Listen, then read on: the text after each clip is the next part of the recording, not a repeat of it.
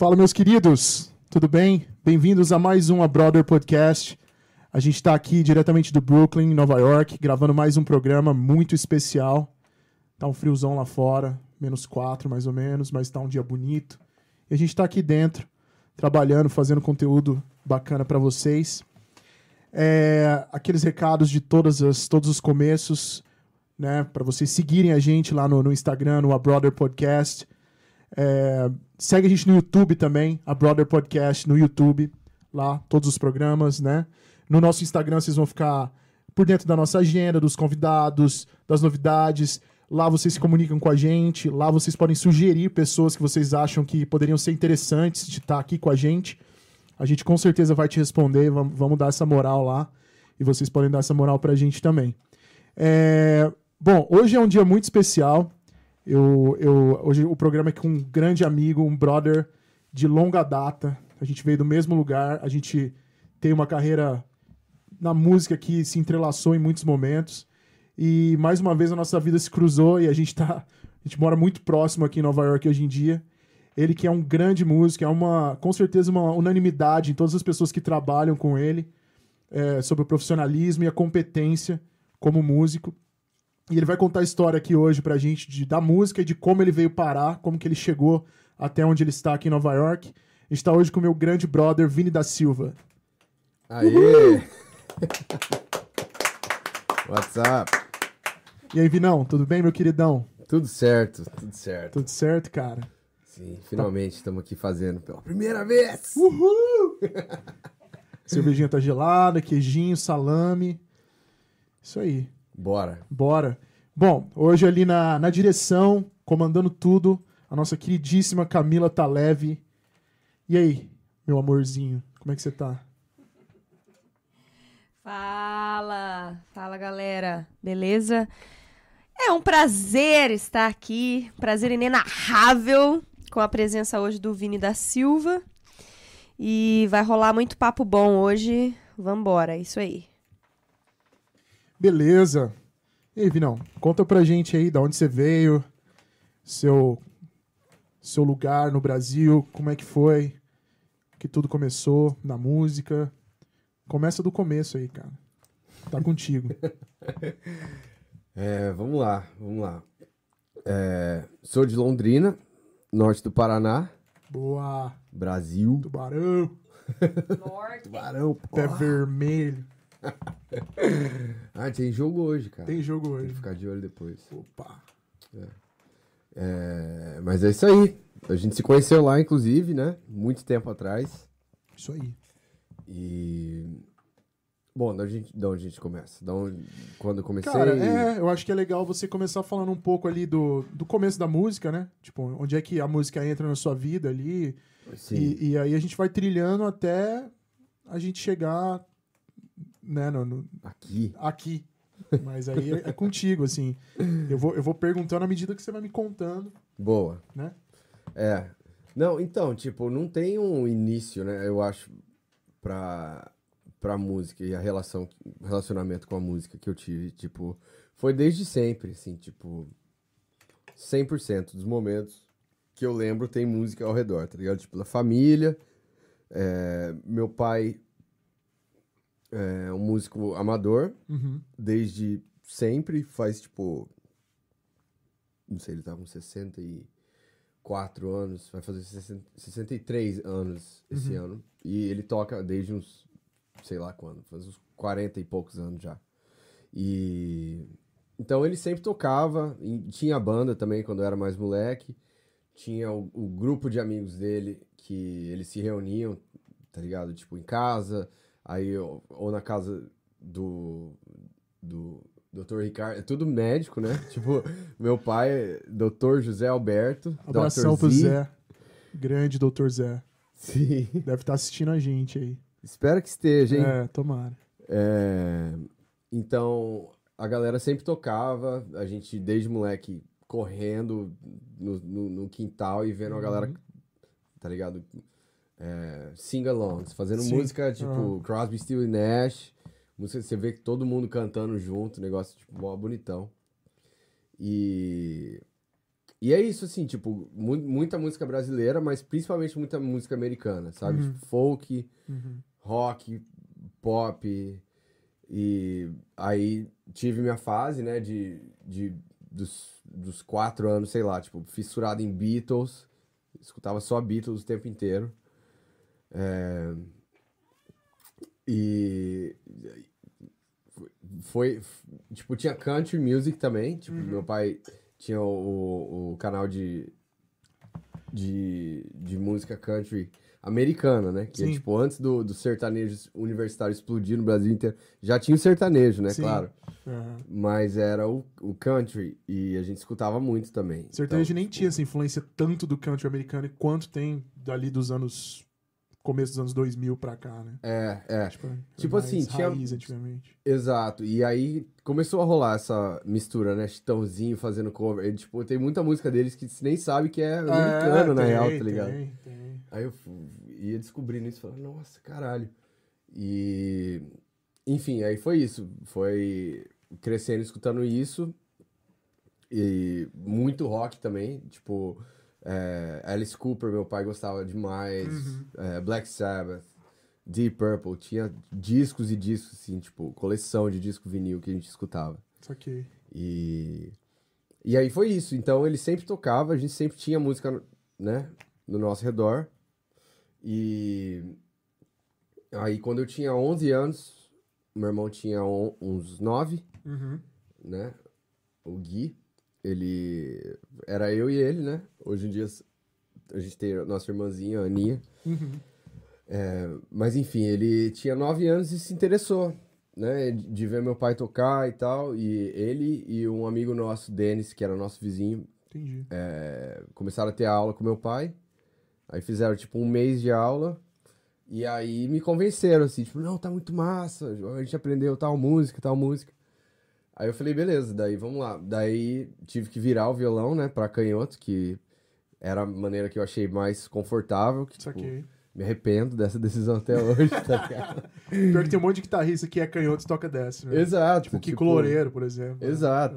Muito amigo nosso aqui, o André Vasconcelos. Ele é canhoto? canhoto, toca igual destro. Ah, não sabia. Que É. legal. É. Sábios, tá Sábios, ligado? Tipo, sábios. você entra numa Guitar Center, tem guitarra pra você, tá ligado? mas, mas enfim, aí foi isso. Daí invertemos as cordas lá de um violão, um de Jorge, velho do meu pai, Entendi. violão de, de nylon, né? E, e aí eu fui me interessando e comecei a, a gastar muito tempo, assim, já logo de cara. Eles estavam, né, aprendendo músicas, acordes, fazia um mês. Uhum. E aí, é, meu irmão que fala que, tipo, no primeiro dia eu aprendi tudo que eles aprenderam em um mês. Sim. Mas, tipo, talvez foi um pouquinho mais do que isso, mas foi só porque eu gastei muito tempo. Que a gente tinha muito tempo de sobra, né? Você foi pego, né, pelo, pelo negócio ali. Sim, sim. Aí eu falei, porra, não, na verdade, sol, beleza, ter um acorde aqui que tá em tal música, e você tá. Você aprende a tocar o ritmo ali, você fala, nossa, tô tocando aquela música, saca? Uhum. Sei lá, é um. Entendi. O primeiro de muitos, muitos é, eu- Eureka Moments. Sim. Tá ligado? fala, aham. nossa. Que acontece pra caralho no começo. É, né, assim, é. né? E, e aí foi isso. Então, tipo, tinha muito, muito tempo, né? Depois da escola. Muito tempo pra sentar e ficar lá gastando, descobrindo a guitarra, como funciona e tal. Uhum. E é, eu, eu, eu gosto de brincar aqui, tipo, acho que nunca tive tanta disciplina igual eu, tipo, entre meus 11 e 15 anos, tá ligado? Que foram, tipo, os anos seminais, assim, de começando a tocar, Sim. tipo, todo dia eu sentava ali pelo menos uma hora, duas horas, três horas, até oito horas, tá ligado? É que eu acho que a- Tentando- a taxa de recompensa de evolução é tão grande nessa época, né? Assim, quando você Uhum. começa, que é um vício, né? Vira Um, Exato. vira um vício de, de aprendizado mesmo. Exato. E Que aí legal. começou a, a fazer parte da minha rotina mesmo. Uhum. Então, tipo, a prática diária ali e tal. E queria muito recuperar essa. Putz, ligado? nem fala, cara. Penso tanto nisso, bicho. Muito, penso muito nisso. Falei, cara, Né? aquela, aquele tesãozinho de, de criança, ou de, de, de começando alguma coisa. Posso Sim. fazer uma pergunta rápida? Vai. Claro, senhora. É, você sempre, então, desde o início se interessou pela guitarra? Ou foi uma coisa que você nunca parou pra pensar, ah, gosto mais de um outro instrumento, porque você meio que foi levado pra esse caminho por conta de. Você falou que teu irmão que começou, e aí falou, ah, legal. Não sei se vocês começaram com violão ou com guitarra, enfim. Ou, sei lá, você já teve alguma fase, você já pensou em tocar um outro instrumento? Porque sabemos que você é guitarrista, você toca, apesar de tocar várias outras coisas, é, o teu carro-chefe, vamos dizer, é a guitarra, né? Sim, sim. É, exatamente isso, cara. É tipo, guitarra foi o instrumento que eu me é, profissionalizei, né? Que eu estudei, fiz faculdade de performance focado na guitarra. E, mas era tudo meio que rolando ao mesmo tempo, saca? Tipo, é, logo depois que eu comecei a tocar violão, aí comecei a fazer aula de guitarra com um amigo do meu pai por alguns anos fiz aula de daí guitarra, aí comprei uma guitarra elétrica e tal, uma Tajima, Aham. tá ligado? Tajima, patrocina a gente aí. Marca brasileira, mano. Opa, o Vinão tá aí. Vamos fazer um modelo Vinícius aqui. Aí, ó. modelo Vini. Caralho, imagina. Nossa. canhoto. Pra canhoto. Aí. O herói dos canhotos. É, mas, mas então, voltando, voltando à pergunta, tipo assim, é, foram é, que eu ia chegar daí, né? Que eu cheguei na, é, na primeira bandinha, os 12 anos e tal. E aí já tinha um. Já, tipo, vou dar um fast forward, mas depois a gente vai voltar. É, Mas, tipo, fui me interessando por tudo que tava envolvindo, e- envolvido numa, as- numa música. uma- numa banda, Uhum. é. E aí já veio o interesse de, tipo, escrever minhas próprias músicas e gravar elas. Aí não tinha ninguém, aí eu, tipo, fui lá, arrumei uma bateria, comecei a aprender a tocar bateria um pouco, ou batucando, qualquer coisa. necessidade. Exato, tipo, um, um produtor juvenil já. tá Mas, mas o lance de. é, eu acho que a Camila quis também perguntar o lance de, de esco- da escolha da guitarra, né? Aham. Mas eu acho que isso. Né? Não, de Não, instrumento. Escolha instrumento. Isso, É. a guitarra, ou o violão e tal. Escolher sim. tocar guitarra, violão. Então, eu É. acho que tem a ver também porque era, o- era, o que, era o que rolava no seu contexto, né? Do seu Sim. pai, Sim. né? Que você tava falando dos amigos e tal. É, Todo mundo meio que 100%. tocava violão e guitarra, né? Exato. De, tipo, conseguir se acompanhar e cantar e, e ter um violão perto, tá ligado? Tipo, no sofá, e você já via alguém. Sim. Já viu meu pai pegando violão e. É o que tava ali disponível. né? É, é o que a Isso gente aqui. foi, foi criado vendo mesmo, assim. Uhum. Toda manhã ele ia Sim, lá e sim. sentava e tocava. Legal. E a gente reconhecia o instrumento daí já, né? Nos vídeos. Uhum. MTV já tava, tipo, bombando, né? Quando a gente era, era moleque. É, quando ainda tocava música. MTV. É, nossa, É, anos 90. nossa. Incrível. É. Mas e aí? Aí, Sim. aí tipo, você você ali nos 11 anos, mais ou menos, né? Sim. É, começou a tocar e tal, você começou a evoluir no instrumento. E ali você sentiu que era uma coisa que ia te acompanhar de uma maneira ou outra ao longo da vida, né? Sim. Seja você um profissional ou não, né? É. Da música, digo. Sem muita. é, né? Não, não tinha muita. Qual que é a palavra? Foge Pre- a palavra pretensão? É, Uhum. é. Sem, sem muita pretensão. Foi indo aos poucos, né? Uhum. Foi, tipo, foi aumentando muito mais. A, a, a- música foi fazendo parte da minha vida muito mais até que era tudo que eu fazia, né? Sim. É, mas, mas não, só, só passou a ser uma, uma parada é, rotineira mesmo, diária. Porque era legal pra caralho. É, Uhum. exato. E aí, já entrei na primeira bandinha aos 12 anos, tipo... é, eu não lembro exatamente quem que indicou quem, saca? Daí eu entrei na minha primeira banda, é, tinha o Tucci, é, tipo, Grande, grande, Grande. Daniel Petrin. Daniel Petrin, Vulgo Tucci. pai de família, grande Tucci. Grande brother, um abraço. É, e ele também trabalha, acho que até hoje com música, né? Ele tá sempre envolvido. acho que, tipo, acho que engenheiro, né? Mas, É. mas, mas continua tocando. Exato. E, e, aí, e aí foi essa assim, tipo, dos 12 aos. aos até hoje. Tipo, nunca saí de banda, basicamente. Mas aí uma bandinha foi levando a outra. É isso que eu, que eu queria chegar. Daí, tipo. Você percebia meio que um- uma admiração das pessoas em volta de você, os músicos, assim, percebiam que você de alguma forma se destacava já ali, nessa época, das primeiras bandas e tal? Sim. Você já, você já sentia isso? Ah, eu. Eu, gost... eu, eu acho que era mais assim. A, a- eu não. Tipo, da galera curtir e falar, nossa, ele toca pra caralho. Eu nunca prestei muita atenção nisso. Eu gostava mais de, tipo, de ter essa. De ter esse negócio de fazer um som com a galera e, e saber que tava fluindo tudo. Sim, que todo mundo, né? é, tipo, de. Essa parada de, de liderança eu acho que eu já tenho desde que eu comecei, assim, tipo, Pô, ah, legal, cara.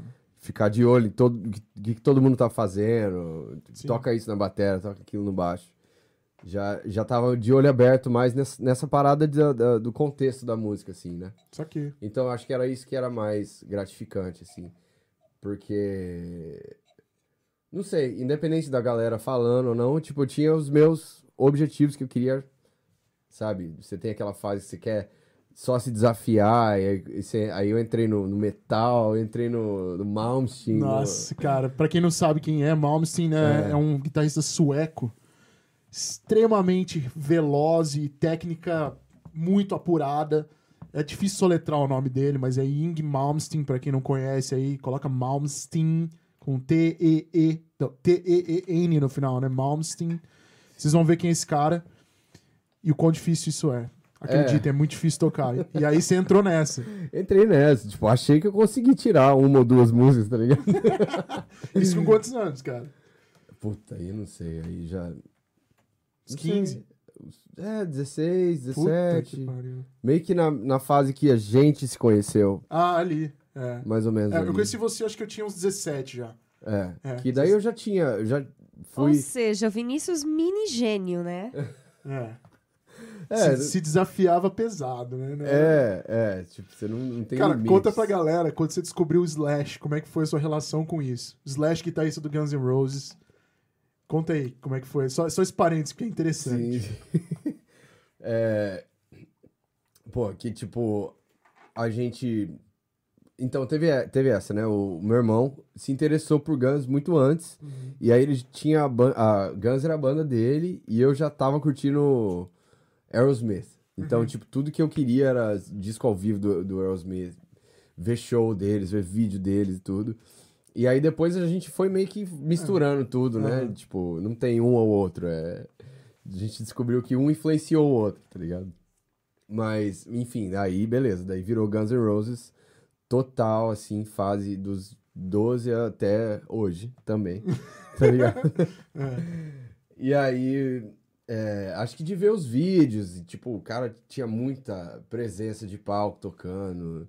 E quando ele, né, tocava os solos, as partes dele, tipo, você via que a banda tava toda Suportando. apoiada ali, Ah, tá ligado? A musicalidade dele também, pra, pra escrever os solos da maneira como ele escrevia. E aí chamou muita atenção. Daí também foi é, um mergulho profundo, assim, nele, nos meus primeiros anos, assim. E aí já. É, daí já foi isso, já virou o primeiro objetivo, assim, como guitarrista, aprender o máximo de coisa. E eu aprendi tudo, tá ligado? Tudo mesmo, cara. To- todas as músicas do Guns, de todos os álbuns, todo, tal, tipo, bootlegs e sei lá. Aí inclusive, foi inclusive os Slash Snake Pit, que era né, Exato. os, os- as carreiras solo do Slash. O cara Exato. tirou todos, 100% dos solos. E É a única pessoa que eu... Nem o Slash eu acho que sabe todos os nem solos. ele sabe. É, é bizarro. O E é- Slash liga pro Vini pra perguntar se tá certo. E, e é, é muito bizarro que hoje eu reviso essas coisas ensinando, tá ligado? Dando Ah, aula e tal. Eu tô ensinando um solo de November Rain, assim. Que tipo, louco. Eu falo, Você se vê ali. É, e eu me vejo e, tipo assim, eu me virava pra fazer as coisas, só que sem ter aquela conhecimento que você tem do instrumento quando você tá começando, tá Sim. ligado? Hoje em dia eu vejo de uma maneira diferente Sim. e tem muitas, muitos atalhos muito mais fácil de fazer Aham. do que eu fazia na época, Os tá ligado? que você vai eu me passando. fudia pra fazer o negócio aqui, começando ali, tipo... Caralho, velho. Que foda. Isso eu acho É. muito foda, velho. E é, é, é um cara que eu estudo até hoje, sem dúvida, assim, tipo... Eu, eu sinto falta de- desse prazer, cara. Eu, Sim. eu acho que eu, eu não sei como é que recupera isso, mas esse prazer de, de tipo assim, puta, cara, vou tirar tudo. Eu vou, eu vou aprender tudo desse cara, porque é muito legal. É, é. Sabe? Parece que a gente vai ficando velho, você vai meio que. Putz, é, você começa a se julgar demais, eu acho, né? Pelo menos comigo é, eu tenho esse problema. Eu vou me julgando muito e acabo, putz, né? Uma bosta, vou parar. É, Tá ligado? então, tipo, eu, eu tinha essa parada de disciplina mesmo, velho. Sim. De, tipo, de metódico até, assim, de, tipo, eu tirava... Você tinha um horário que você, você separava pra isso? assim, É, tipo, Eu não, eu não sei exatamente, que eu ia pra escola de manhã, então era tarde, Aham. assim, sabe? isso aqui. Depois do almoço, O qualquer resto do tempo. dia. É, qualquer tempo que eu tivesse que eu não tava, sei lá, jogando bola, fazendo natação, sei Uhum. lá, tava tocando. Entendi. Daí, é, tá, beleza. Daí rolou as primeiras bandas ali, não sei o quê. Aí, você lembra mais ou menos quando é que você começou a, a- a- sentir um pouquinho de profissionalização, assim? Tipo, começou a ganhar uma graninha ali e aqui, tocar umas festas, uns bares, e que você começou a desenvolver. Sim, sim, é, é, assim, na verdade, é bizarro, né? É, é difícil ver música como um trabalho quando o negócio você tá tocando, se divertindo. Sim. Claro que tem contextos e contextos, né? Claro. Tipo, tem, tem muita situação que eu, tipo, ah, isso aqui é um trabalho que eu tô fazendo, beleza. Mas eu acho que é, para um músico, o processo de aprendizagem é, de se levar a sério como um profissional é um negócio que demora muito tempo, saca? E- Ou nunca acontece. ou talvez nunca aconteça, é, exato. Então, tipo assim, é, tocando show, é, em churrasco de amigo e tal, e eu acho que eu só, só começou a, a parecer um trabalho mesmo quando eu tava dividindo a minha atenção entre, daí, tipo, duas ou três bandas ao mesmo tempo, saca? E começava E- a rolar uma graninha ali, né? É, e começava a rolar uma grana e eu tinha que me organizar um pouquinho mais pra, né, ir pra esse ensaio. Depois tem um show com outra banda nesse dia, depois desse dia.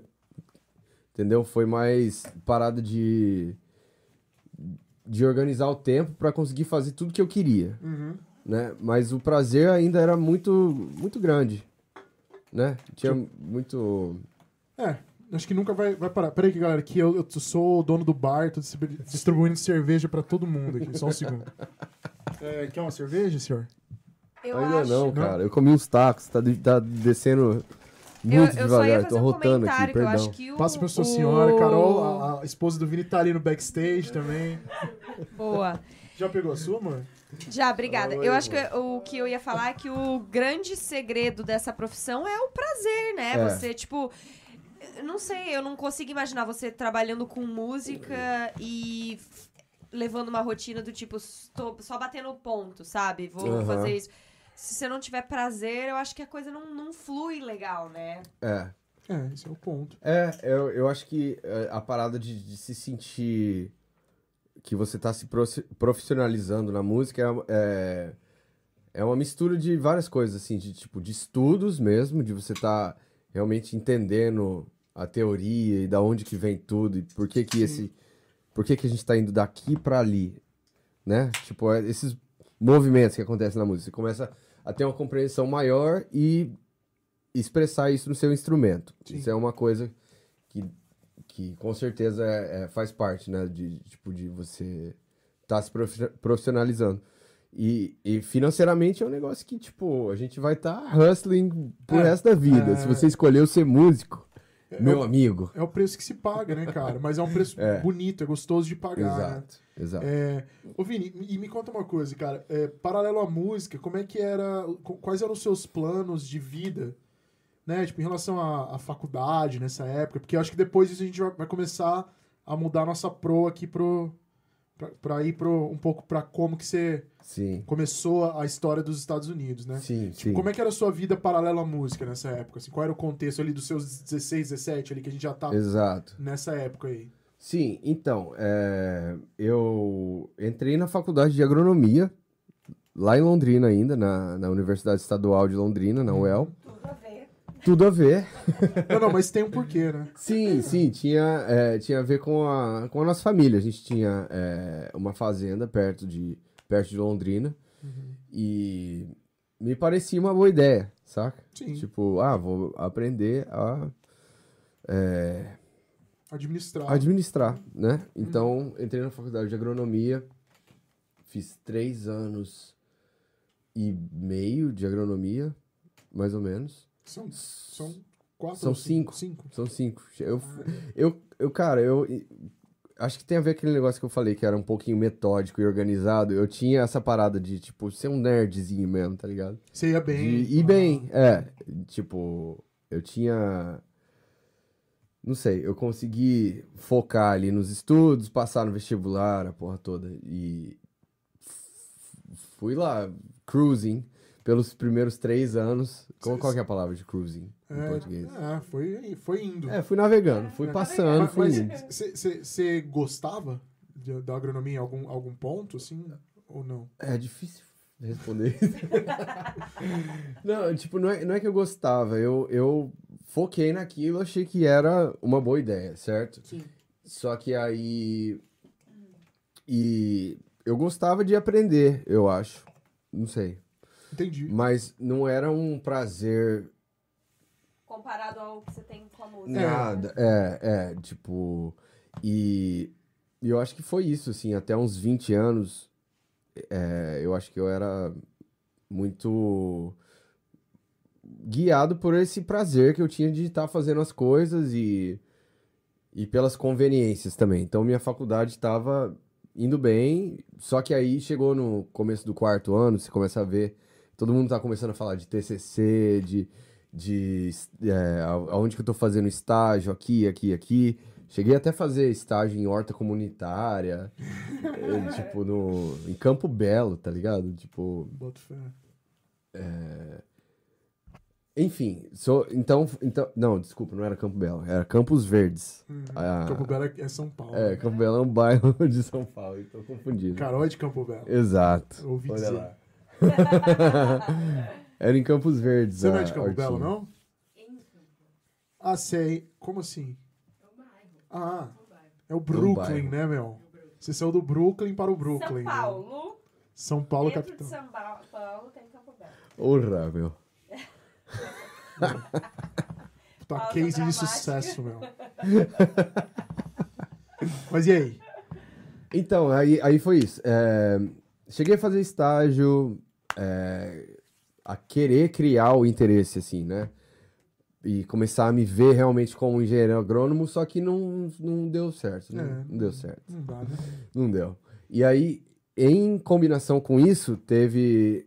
No final do terceiro ano da faculdade, surgiu esse é, programa, né? De trabalhar no, nos Estados Unidos. Usavas Né? botina enquanto estavas a cursar é, agronomia, chapéu, tudo mais que Não, tem direito? E Pior que isso aí era um rolê. isso aí é um rolê. Era sério. Tipo, eu e meu irmão, a gente era chamado de irmãos Butina, realmente. na escola. Porque a gente ia pra, pro sítio, tá ligado? E a gente andava de botina e era normal. A gente, porra. Mas eu ouvi dizer que seu irmão tem o apelido de boné. Ah, Esse aí veio depois. Ah, entendi. Não, Irmãos Butina era tipo assim, Ah, Irmãos Butina era campinha mesmo, tá ligado? Tipo, 5 e 7 anos, com as botinas cheias de barro, tá ligado? Andando pela escola. Tipo, a gente era isso, cara, pé vermelho, Tá entendeu? certo, porra. É isso aí, velho. Pé Porra, vermelho. Porra, é isso aí, cara. Mas aí, é... Então daí você falou que ali no terceiro ano de faculdade rolou o lance, né, do... Do... Do intercâmbio, do, né? do work and travel, né? Isso. Eu não vou ser travel. mentiroso aqui nessa época. Nós viemos juntos nessa época, né? Exato. Foi, foi a primeira experiência estadunidense que nós tivemos aqui. Exato. E Né? você tinha passado um tempo, você... Eu tinha vindo no ano anterior. Exato. Eu fiz a, eu fiz a temporada 2007, 2008. Isso. E aí isso aí era Vieram 2008. pegar geral. Não, nada a ver. Quero a deixar ver. claro. Ih, olha lá. Ó! Veio pegar geral. Tô brincando, gente. Continuem. Não, ó, você... Pegamos geral, né, Vini? Meu Pegamos. Deus. Nossa, cara. Pega, pega maço. Meu Deus, tivemos que sair correndo, né? De tanta confusão que a gente aprontou, né? Sai meu? de baixo, né, mano? Pelo amor de Deus, meu. Não, você veio em 2006, 2007. Isso, acho Depois que a gente foi. Aí 2007, 2008. Né? Isso. É, isso aí. E Então- eu. É. Então conta aí, cara, como é que foi essa experiência? Tipo assim, conta pra galera um pouquinho de como é que era esse, esse programa que, você, Sim. que a gente veio. Vou deixar você contar, né, obviamente. E como é que foi essa parte aí que acho que é importante, que é o início da, da história pra chegar até onde a gente tá hoje, Sim, né? exatamente. Então, ele é um programa de- é, que acontecia durante as férias de verão no Brasil, né? Pra quem tá em, em faculdade. Era isso, né? É isso. Aí, é, três meses trabalhando no- nos Estados Unidos. Uhum. E aí ele tinha essa. Você vai ter que me ajudar também com os Tá. detalhes. Que, tipo, Sim. é assim: é, tinha o placement e É. tinha o independent, Isso, né? exato. Desse programa Uhum. de trabalhar nos Estados Unidos. Isso. E a gente foi pelo independent, que a gente Isso. tinha que se virar pra achar lugar pra morar e trabalho. É. Né? é, E o- tinha que ter uma carta de um employment, pelo É, na menos. verdade era o seguinte, é, o Independent, eu acho que ele não existe mais, inclusive. Eu não sei se alguma empresa oferece, mas pela Intercultural, né, que foi a que a gente fez na época, Sim. eles não oferecem mais essa opção. Eu não sei se teve alguma mudança de lei aqui nos Estados Unidos, porque realmente, cara, era um negócio muito... É punk demais. é muito né, louco, cara? porque era assim, você tinha a A opção galera é de louca, velho. de você ir lá e fazer uma entrevista antes com um possível empregador, tinha umas job fairs, né, que eles faziam até online e tal. Sim. E aí você conseguia um emprego e você, o cara te dava uma carta de, de, de emprego temporário, você ia lá, fazia, é, fazia entrevista, passava, não sei o quê, e aí você já chegava empregado, né? Então a Isso. galera fazia isso muito pra estação de esqui, né? Pra Sim. é, puta, resorts em geral e tal. É. E aí tinha essa opção independent, que foi a que a gente fez, que era assim, cara, eles te davam, eles te auxiliavam com toda a papelada de visto, você tinha um sponsor, que era uma empresa aqui nos Estados Unidos, mas não era um empregador, ele era só um sponsor. Sponsor é, é como se fosse um patrocinador, né, no, no- ao pé da letra, mas ele era como se fosse um responsável por você aqui. Isso. Porém, ele Por não era seu empregador. Immigration purposes, Isso, né? pra, É, imigração eles seriam responsáveis por você. Então eles te dariam o visto, né? Um J1, que é um trabalho temporário. Eles te dariam a documentação pra você conseguir um Social Security, que é como se fosse um CPF. Sim. E daí pra frente, amigão, vai lá e se vira. Arranja um emprego, arranja onde morar. E aí, Vinão, conta Porra, aí, cara. E, e, e era um bagulho assim, porque, tipo, porra, agora eu tenho um emprego, agora eu não tenho, e a galera tava procurando enquanto tava lá na Flórida. Você lembra disso aí, cara? Não, eu lembro que teve gente Pô, que tinha demorou. perrengue mesmo, Eu cara. lembro de gente que teve, tipo, três meses. Era tipo três, quatro meses, eu acho, né? De, de, pra ficar, pra fazer. É. E, cara, tipo, dois meses não tinha conseguido um emprego ainda, tá ligado? Tipo, Tava, tá indo tipo, atrás ainda. Tipo, é um bagulho que. é- Mas, mas como, é Enfim, que, mas é, deu certo. como é que foi aí essa época? Conta um pouco aí, o que, que você fez, o que, que você trabalhou, como é que foi essa experiência aí de... Exato. Aí, aí eu consegui um emprego no, no é, Casa Blanca, no restaurante, que você tinha trabalhado e você trabalhou também nessa temporada, né? Isso, Exato. Aí, através disso, eu falei com o John, né, o chefe da época, consegui lá um emprego, e aí foi isso. Daí foi principalmente trabalhando lá, aí no meio Que- do caminho... Conta pra galera um pouquinho o que, que você fazia lá. Não tinha Sim. nada a ver com música, obviamente. Não, nada a ver. Era uma experiência pra trabalhar, certo? Então, é, aí eu, eu era food runner. Então, eu ficava lá na cozinha, né? É, é, acompanhando, né, os tickets das, do- das ordens de cada mesa e tal, claro, mas principalmente preparando as últimas garnições. Guarnições, prato. é. guarnições. Você misturou o inglês, garnições. Garnições. E ao pé da Garnish. letra é... Você corre e comida É, também, food né? runner é o, Exato. é o cara que corre comida. É. Exato. E Eu, é isso. Na, na minha cabeça, claro que não é só isso, né? Mas, tipo assim, o, o server, o garçom, é o cara que a galera fica puta e o food runner é que fica feliz de você tá trazendo comida, né? É uma escala, né? O, o Não, na garçom. época, A na galera época fica puta com o garçom, pensamento. o garçom fica puta com o busboy e com o food runner. Exato. E o chefe fica puto com todo mundo. É, não. Principalmente com o garçom. Toda hora tinha alguém gritando Ah, na Mas sua no cara. final das contas, a culpa é sempre do garçom. e tá certo. É. É, é verdade. Mas aí, conta aí, essa, essa, como é que foi essa, essa, essa experiência, cara? Trabalhando num restaurante, de comida, entregando uma coisa que não tinha nada a ver, assim, com o o seu contexto. Não, é, não tinha. Foi, foi chocante no, no sentido, acho que cultural mais do rolê, né? E talvez do lugar onde a gente tava, né? Tipo, você. Só pra contextualizar, foi em Fort Lauderdale, na Flórida. Fort Lauderdale, na Flórida, isso. E, sei lá, às vezes você fazia alguma cagada que, tipo, sei lá, em qualquer outro trampo que você estivesse fazendo no Brasil, seria por algum motivo diferente do que da onde você é, ou da, da sua cor, ou, tá ligado? Sim. E eu senti, um, eu senti bastante choque cultural, assim. Não, não racismo, mas era tipo assim. Quando o bagulho estourava, era assim, tipo, uau, sai de perto, tá ligado? Porque vai, vai sobrar, assim, não, que você é um brasileiro disso aqui, daquilo ali. Eu falei, caralho, velho. Mas não foi uma experiência negativa. É, pra não mim foi. também não. é, eu não tô querendo Vitimizar. vitimizar nem nada assim. Mas, mas enfim, é, foi chocante, foi novo e. E necessário. E foi muito bom ao mesmo tempo, porque fiquei empregado o tempo inteiro que eu tava aqui. Aí. Era isso que eu fazia, né? Food runner no restaurante. Aí arrumei outro trampo de valé, né? De motorista. Num... Manobrista, né? Manobrista. é. Num, num hotel que tinha recém-aberto, assim. Sim. Tipo, um hotel quatro estrelas e tal. Aí fui lá, tirei carta de motorista. Cara, tem uma parada que eu lembro muito de você que era muito engraçado. Que, tipo, a gente morava numa casa de dois quartos em oito pessoas. Exato. Então, cada quarto tinha quatro caras.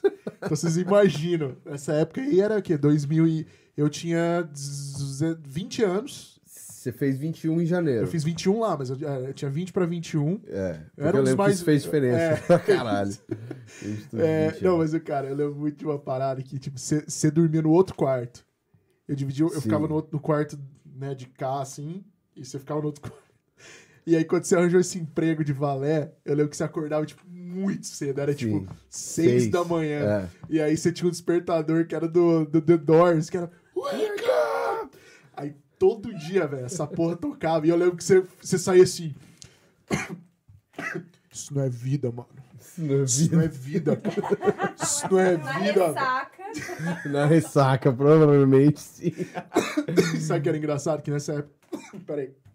Ô, opa, tá tudo bem, senhor? Gasguei.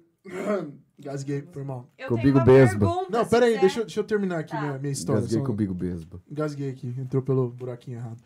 Que eu tava na segunda temporada já. Então eu tava com esse emprego garantido. E era um emprego bom, assim. Ele, ele, ele era bom, pagava legalzinho. sim. E eu só trabalhei nele. Então eu não tinha dois empregos mais. Na primeira temporada que eu vim, eu Sim. trabalhava em dois. Eu trabalhava 16 horas por dia. Exato. todo isso dia. Nesse segundo, eu só trabalhava e aí eu tinha tempo pra pescar. Eu ficava pescando, aí os caras chegavam em casa, tipo, puta, assim, tipo, 12 horas de trabalho e eu lá no canal, tipo. Começava a trabalhar, tipo, 10 da manhã às 4 da tarde. 4 da tarde eu tava livre. E os caras, tipo, se fuderam, velho. Era muito foda, cara. Era muito... Nossa. Só que, mano, foi. Eu falo que essa foi uma das melhores épocas da minha vida, assim. Um dos melhores períodos que eu vivi, assim.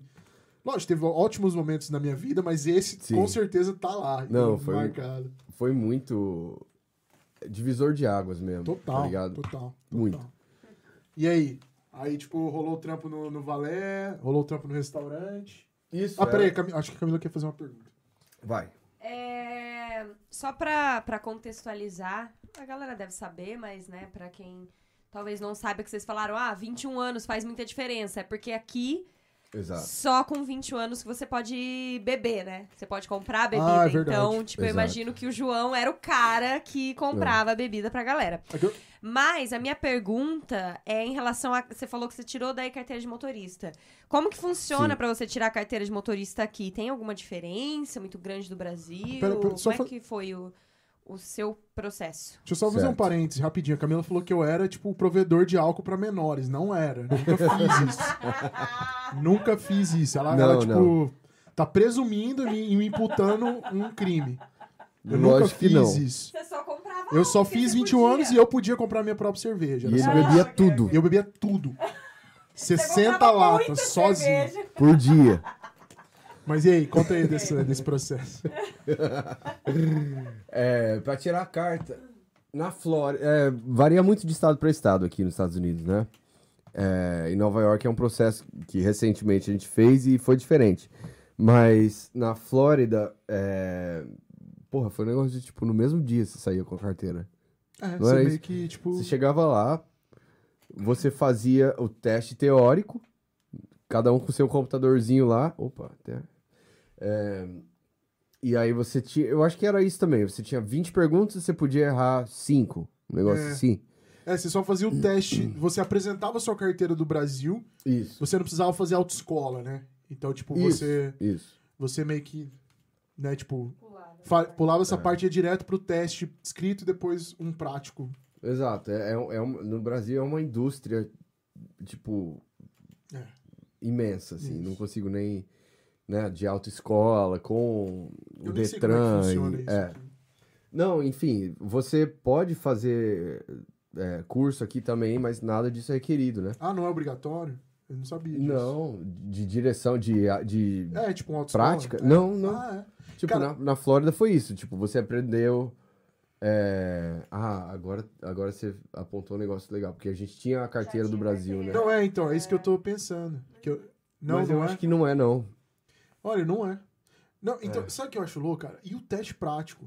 Cara, o teste prático aqui é. Cara, não vou diminuir nada, mas é. Comparado ao Brasil, é ridículo, cara. É, é. E eu acho que isso reflete a qualidade dos motoristas da, da dos Estados Flórida. Unidos em geral. Não, dos Estados Unidos em geral. Aqui em Nova York também é complicado. Sim, mas eu lembro que a prova da Flórida foi muito diferente do que foi daqui. Mais fácil, você diz? É. E eu reprovei na Flórida. Eu reprovei. Sabe por quê? Porque eu tinha que dar ré. E eu, e eu... Ré é o meu fraco, cara. Não tem jeito. Enfim, aí foi isso. Daí eu votei no dia seguinte e consegui, tá ligado? Foi isso. Cara, e como é que era a questão do inglês pra você nessa época aí do, do Work and Travel? Conta pra galera. Esse aspecto da, da comunicação, da, da interação com as pessoas daqui.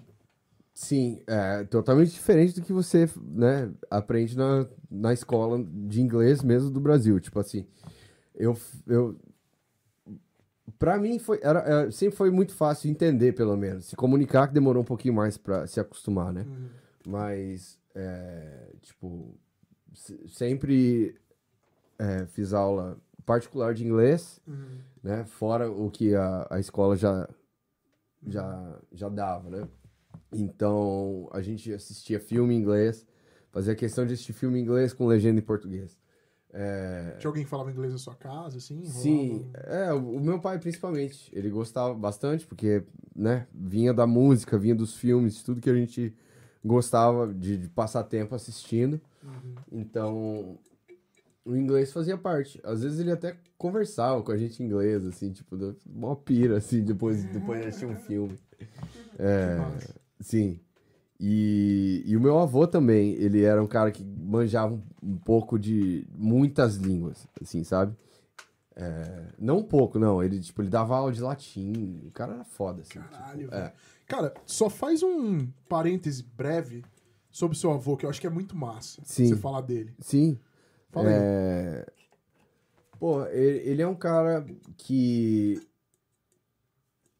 Não sei nem explicar. Ele, tipo, ele nasceu na Bahia, pobre, é, negro, uma família.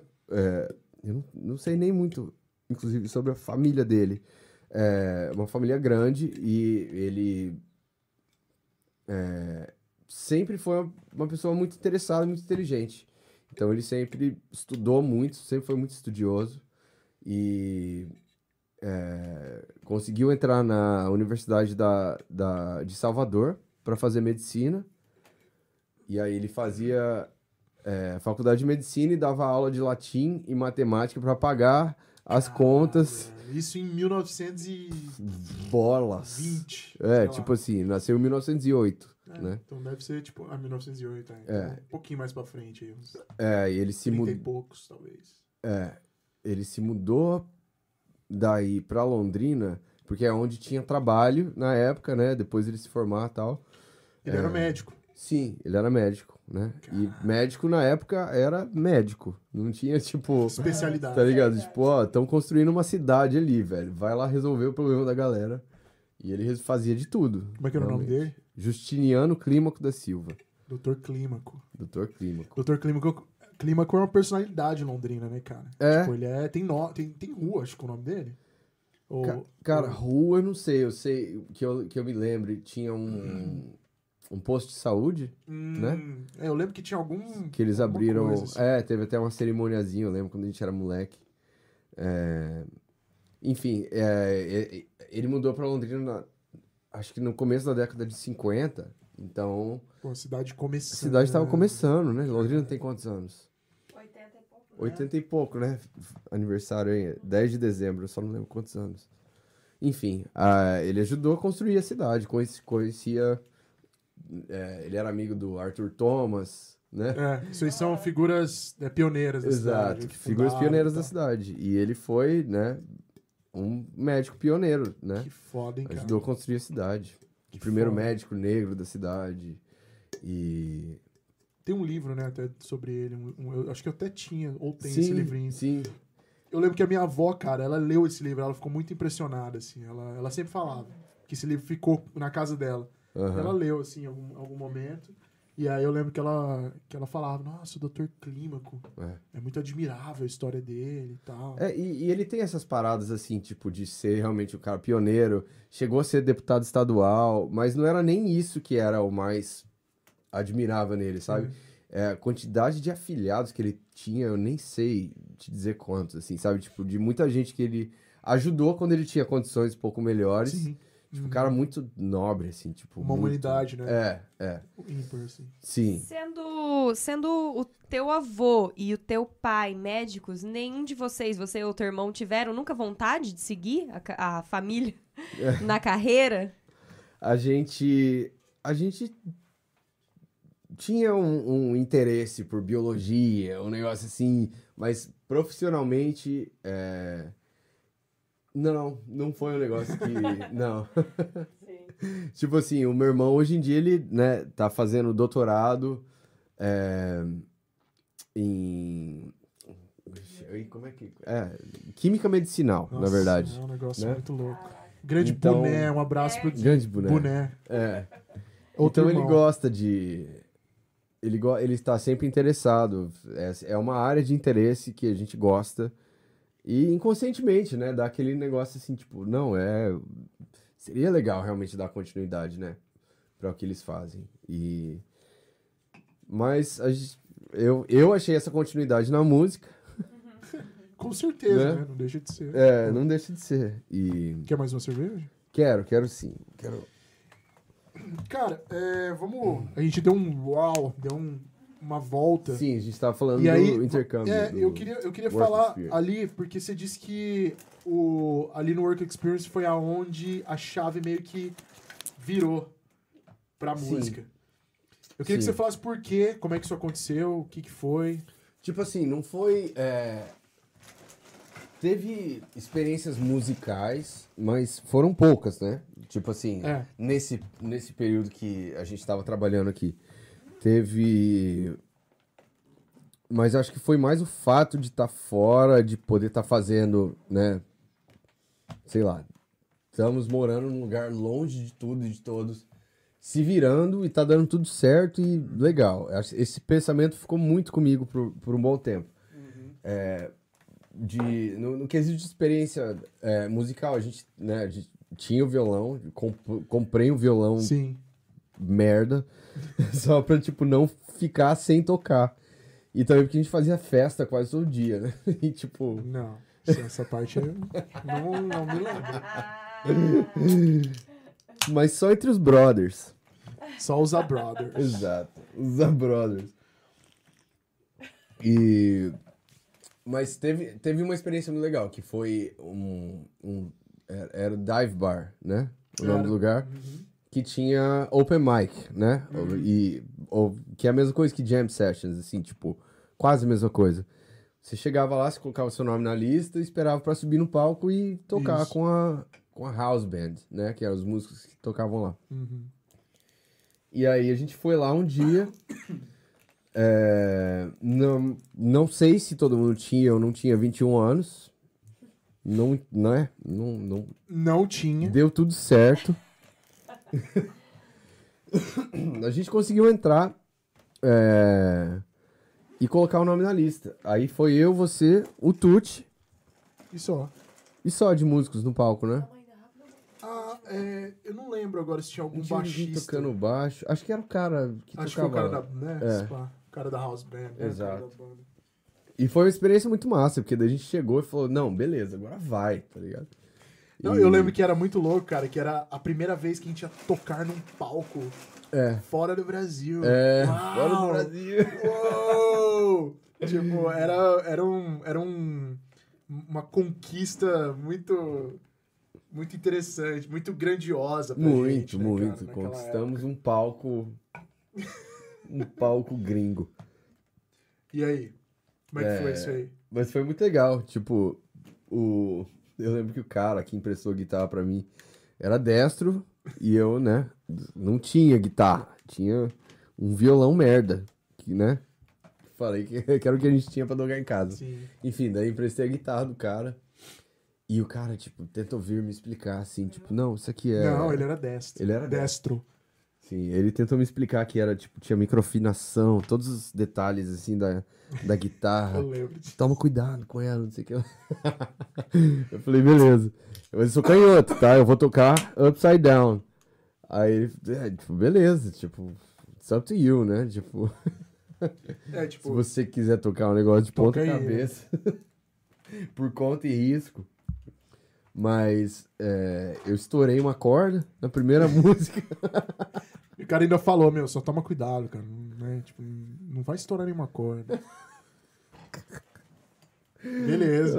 Ai, foi exatamente o que aconteceu na primeira música, tá ligado? Tipo, muito sangue no, no olho, tá ligado? Realmente subiu. Vai! Arrebentei a corda, daí a microafinação da guitarra, plá, ela tem um mecanismo que, tipo, Ah. tudo desafina junto, pra, acho que pra compensar. Sim. Só que foi tudo errado, É. sei lá, cara. O cara ficou muito puto comigo depois, velho. Eu lembro, esse dia foi muito louco. Foi uma galera, assim. Eu lembro que a gente chamou a galera do, do restaurante lá, como se a gente fosse tocar. e É. a gente tocou, tipo, uma música, tá ligado? Nossa, é verdade, a gente chamou a galera que É. trabalhava. Eu lembro disso. Mas, mas foi, foi, foi legal pra Foi caralho. glorioso. Pra mim foi muito legal. Foi glorioso. Tipo, porque nessa época a gente tinha uma banda no Brasil, eu e o Vini. Chamava-se Carmélicos. Exato. Foi a primeira banda que eu tive né, depois que eu comecei a tocar.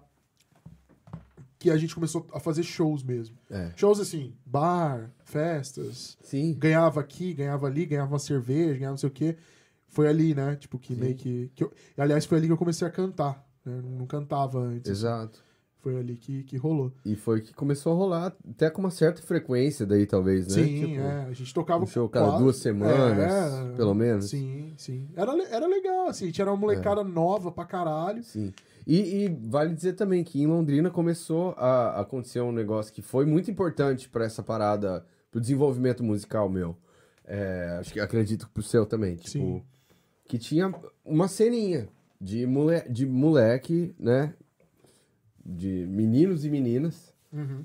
a partir dos seus 15, 16 anos até os seus 20, 20 e poucos, que eram várias bandas. E a galera tocava muito bem, cara. Isso era muito É. louco, né? Que as, as bandas eram boas. assim, não, é, não é porque É. a gente era lá da cena, não, mas tem uma galera que até hoje tá aí e, tipo, super, super boa, assim. Tá Sim. rolando até hoje, né? Sim, e a gente era muito ligado, então tinha essa troca de fichas assim, quase quase que sempre assim, a gente sempre se reunia, sempre escutava um som novo e e claro, passou pela escolinha ali de, de, de todas as bandas clássicas, realmente, que Sim. todo mundo era super fã de, de rock clássico, né? Uhum. Então foi, foi muito. Foi uma parte formadora, com certeza. E aí, como é que foi esse lance aí da, da, da virada de chave mais objetivamente ali no- aqui, aqui nos Estados Unidos? Como é que Sim. isso aconteceu? Como é que foi? Então, foi. Eu acho que, tipo. é- Essa independência, tá ligado? De, tipo, trabalhar, ter o seu dinheiro. A gente viajou no final, fomos pra Las Vegas. Aí pegamos um carro, atravessamos o deserto de Las Vegas pra Los Angeles, aí depois pra Nova York. Voltamos pra Flórida e fomos embora de lá. E essa parada, assim, de estar num lugar tão imenso, é, onde é possível, parece que, tipo, tocar, é, é possível ganhar dinheiro, que, tipo, no Brasil isso a gente não tinha ideia de como fazer isso, pelo menos até então, né? Uhum. E. Enfim, acho que é essa parada que muita gente não sabe explicar muito bem, mas é o que os Estados Unidos representa, assim, saca? Tipo, os valores pelo, nos quais esse país foi construído, que permite muita gente Sonhar. sonhar, é, e ter uma vida Entendi. E, e- e, cara, é, e aí, como é que foi? Você voltou pro Brasil ali com três anos e meio, talvez, de, de, de agronomia, Isso. tipo, faltando relativamente pouco para se formar. Isso. E como é que foi voltar e tomar uma decisão brusca de mudança de carreira para uma Sim. carreira que é, eu vou, vou dizer que ela é um pouco mais incerta, né? Tipo, Sim. bem menos certa do que certa no- no- na questão de estabilidade financeira Sim. do, do que o do que a de engenheiro agrônomo. Como é que foi para você tomar essa Ou de decisão? fazendeiro, né? É, de fazendeiro já é um pouco melhor, né? É. Mas assim, é. É, como é que foi pra você primeiro tomar essa decisão e depois pra como é que foi esse gerenciamento com a sua família, né? Sim. Depois que você voltou. Sim, é, não foi fácil, né? Tipo, assim que eu voltei, né, logo da- depois das férias do, do no- da nossa experiência aqui nos Estados Unidos, eu não conseguia mais olhar pra faculdade como foi bizarro, assim, meio que mudou uma chave que eu fiz terapia, tá ligado? Entrei na, na terapia, tipo, eu tava realmente passando por um negócio assim, que não tava é, clicando mais, assim, e tava realmente vendo todo mundo se desenvolver e começando a ter um ar mais profissional em relação à agronomia, que eu não tinha, nenhum. E, e aí deu, tipo, em abril, no final de abril, assim, talvez maio, né? Eu tranquei a faculdade e comecei, e ao mesmo tempo, né, já comecei a pesquisar a faculdade de música. pra- Mas como é que foi esse lance de essa decisão de trancar entre você e a família? Como é que rolou essa conversa? Como é que foi essa aceitação deles? É, então, é, eu não queria chegar pra eles sem apresentar nada, assim. né? Você queria um ah, isso que eu quero plano de fazer. negócios, né? Exato. Exato. É, mas foi uma meeting que não foi muito successful. Logo de cara, assim. É, foi, foi difícil. Foi difícil pros, pros meus pais ace- aceitarem, né? Que eu queria é, parar de fazer agronomia e fazer música, né? É, a incerteza eu acho que é um negócio que apavorou eles muito mais do que a mim. assim, né? Aham. E, e, e foi um negócio de muito tempo da gente conversar, realmente, e pesquisar umas opções que eu achava que seriam legais. E. Enfim, aí eu achei algumas faculdades que, eu- que me interessaram, assim. Entre elas tinha a Musicians Institute, Uhum. né, na, em Los Angeles, e tinha a, a Berkeley, né, em Boston. Uhum. Berkeley College of Music, né? B-R... B-E-R-K-L-E-E. Berkeley. Não a Berkeley, que a galera pensa que é- tem uma outra lá na Califórnia Sim. também. Enfim, é, e aí através desse- dessa pesquisa acabei chegando na, no, no Conservatório Souza Lima. São Paulo. Isso, em São Paulo, que Entendi. eles tinham uma parceria com a Berkeley que parecia um negócio mais viável, assim, saca? Uhum. que eu passaria um tempo em São Paulo e que é uma ideia que me interessava também, Uhum. passar um tempo em São É Paulo. um grande centro. Exato. Ir para algum lugar que não seja, né, porque minha experiência morando em Londrina era muito pouca ainda, aos, aos 20, 20 anos. E aí acabei decidindo fazer, fazer isso, que daí, tipo, ficava economicamente mais viável também, né, fazendo uma faculdade no Brasil Uhum. não tendo que gastar dinheiro morando no exterior por uma faculdade inteira, entendeu? Sim. E aí valeu muito a pena, porque a Berkeley, os professores da Berkeley vinham fazer é, em São Paulo, né? Eles iam para São Paulo fazer provas de, de, de bolsa, né? Pra, pra galera que queria realmente transferir para Berkeley. Então tinha esse programa de transferência de créditos. Mas você já. Então, tipo, o Souza Lima já era um, um- uma, uma stepping stone, assim, pra Berkeley. Exato. Você já mirava na, no lance de vir pra cá estudar. Sim, eu, o eu seu- mirava e não mirava ao mesmo tempo. É, realmente, a- o negócio de estar aqui, de, de ter passado aquele tempo nos Estados Unidos, foi um negócio que me interessou muito, assim, sabe? De... A vida aqui em geral. Exato, a vida aqui. E independente do que fosse que eu iria estar fazendo, saca? Uhum. Mas aí eu falei, porra, tem esse canal, que tem aquele canal lá mais pra frente. Quando chegar a hora a gente vê, tá ligado? Entendi. Aí foi isso. Daí Souza Lima, dois anos. é, consegui transferir os créditos para Berkeley. Eu ainda fiquei um ano meio que me preparando, assim, consegui uma bolsa, daí eu fiz a prova lá no Sousalino, depois desses dois anos fiz a prova, consegui uma bolsa que era legal, era ok, ia ajudar bem. E aí nesse tempo eu voltei para Londrina e aí eu já tava com banda em São Paulo, banda em Londrina. em todo lugar que eu vou indo, eu vou me envolvendo com gente e vou começando a trabalhar, assim, saca? E foi legal, me deu uma experiência, assim, de trabalhar, começar a trabalhar com um produtor, um cara que chegou e, e, e falou com a banda de uma maneira. Porra, esse cara é isso que ele faz, o trabalho dele é ser isso, não é só produzir o que nós mesmos fazemos, estando numa banda, saca? Comecei a abrir o olho um pouquinho mais pra, Entender o que, que o cara faz, né? é, Tipo, pra ocupações dentro Sim, da área da aham, música, saca? Entendi. Comecei a conhecer um pouco mais de gente que vive de música em São Paulo. Foi muito, muito bom. Muito enriquecedor, com certeza. Tem uma fechada aqui. Tem aqui, ó. Ah, eu tenho, Ah, tenho. tem ali? Sim, sim. boa. É, Eu achei que ele não tinha nenhuma. Não, não, cala a boca. Cala a boca, Vini. Cala a boca. Toma um gole de água que você tá Não. falando. Não é isso que eu quero dizer, cara. Você tá de boa. Tá tudo certo, cara. Na verdade, se tem alguém que tem que falar aqui, é você. Eita! Mas aí, é, foi isso. Foi. é, voltei pra Londrina, abri um estacionamento em Londrina em 2011. É, Você nesse, viu que tinha ali uma coisinha da música ali no estacionamento. é, não, tipo, tinha família, não tinha que pagar aluguel estando em São Paulo, conseguia guardar um dinheirinho trabalhando no estacionamento que ia ajudar com a mudança, né, para os Estados Unidos, pelo menos. Tá, então quer dizer que a- ali no Souza Lima você ficou quanto tempo? É, foram dois anos e meio. Que faltou alguns créditos ainda que eu precisava transferir. Então foram dois anos e meio no Souza Lima. Mais um ano é, em Londrina. Entendi. Aí, Só que em Londrina barra São Paulo. sim, então- aí Souza Lima rolou todo o estudo, rolou, tipo, um preparo bem é, graúdo, assim, vamos dizer. Muito bom, Pra, sim. né, que é uma puta escola legal. Sim, os professores de Souza Lima são muito legais. Eu tenho contato com muitos deles até, até hoje em dia. Uhum. É, tipo, o currículo, né? Que eles, que eles ensinam lá é o mesmo da Berkeley. Ah, então, é isso que eu ia te perguntar. Eu acho É. que ali rolou uma, uma puta.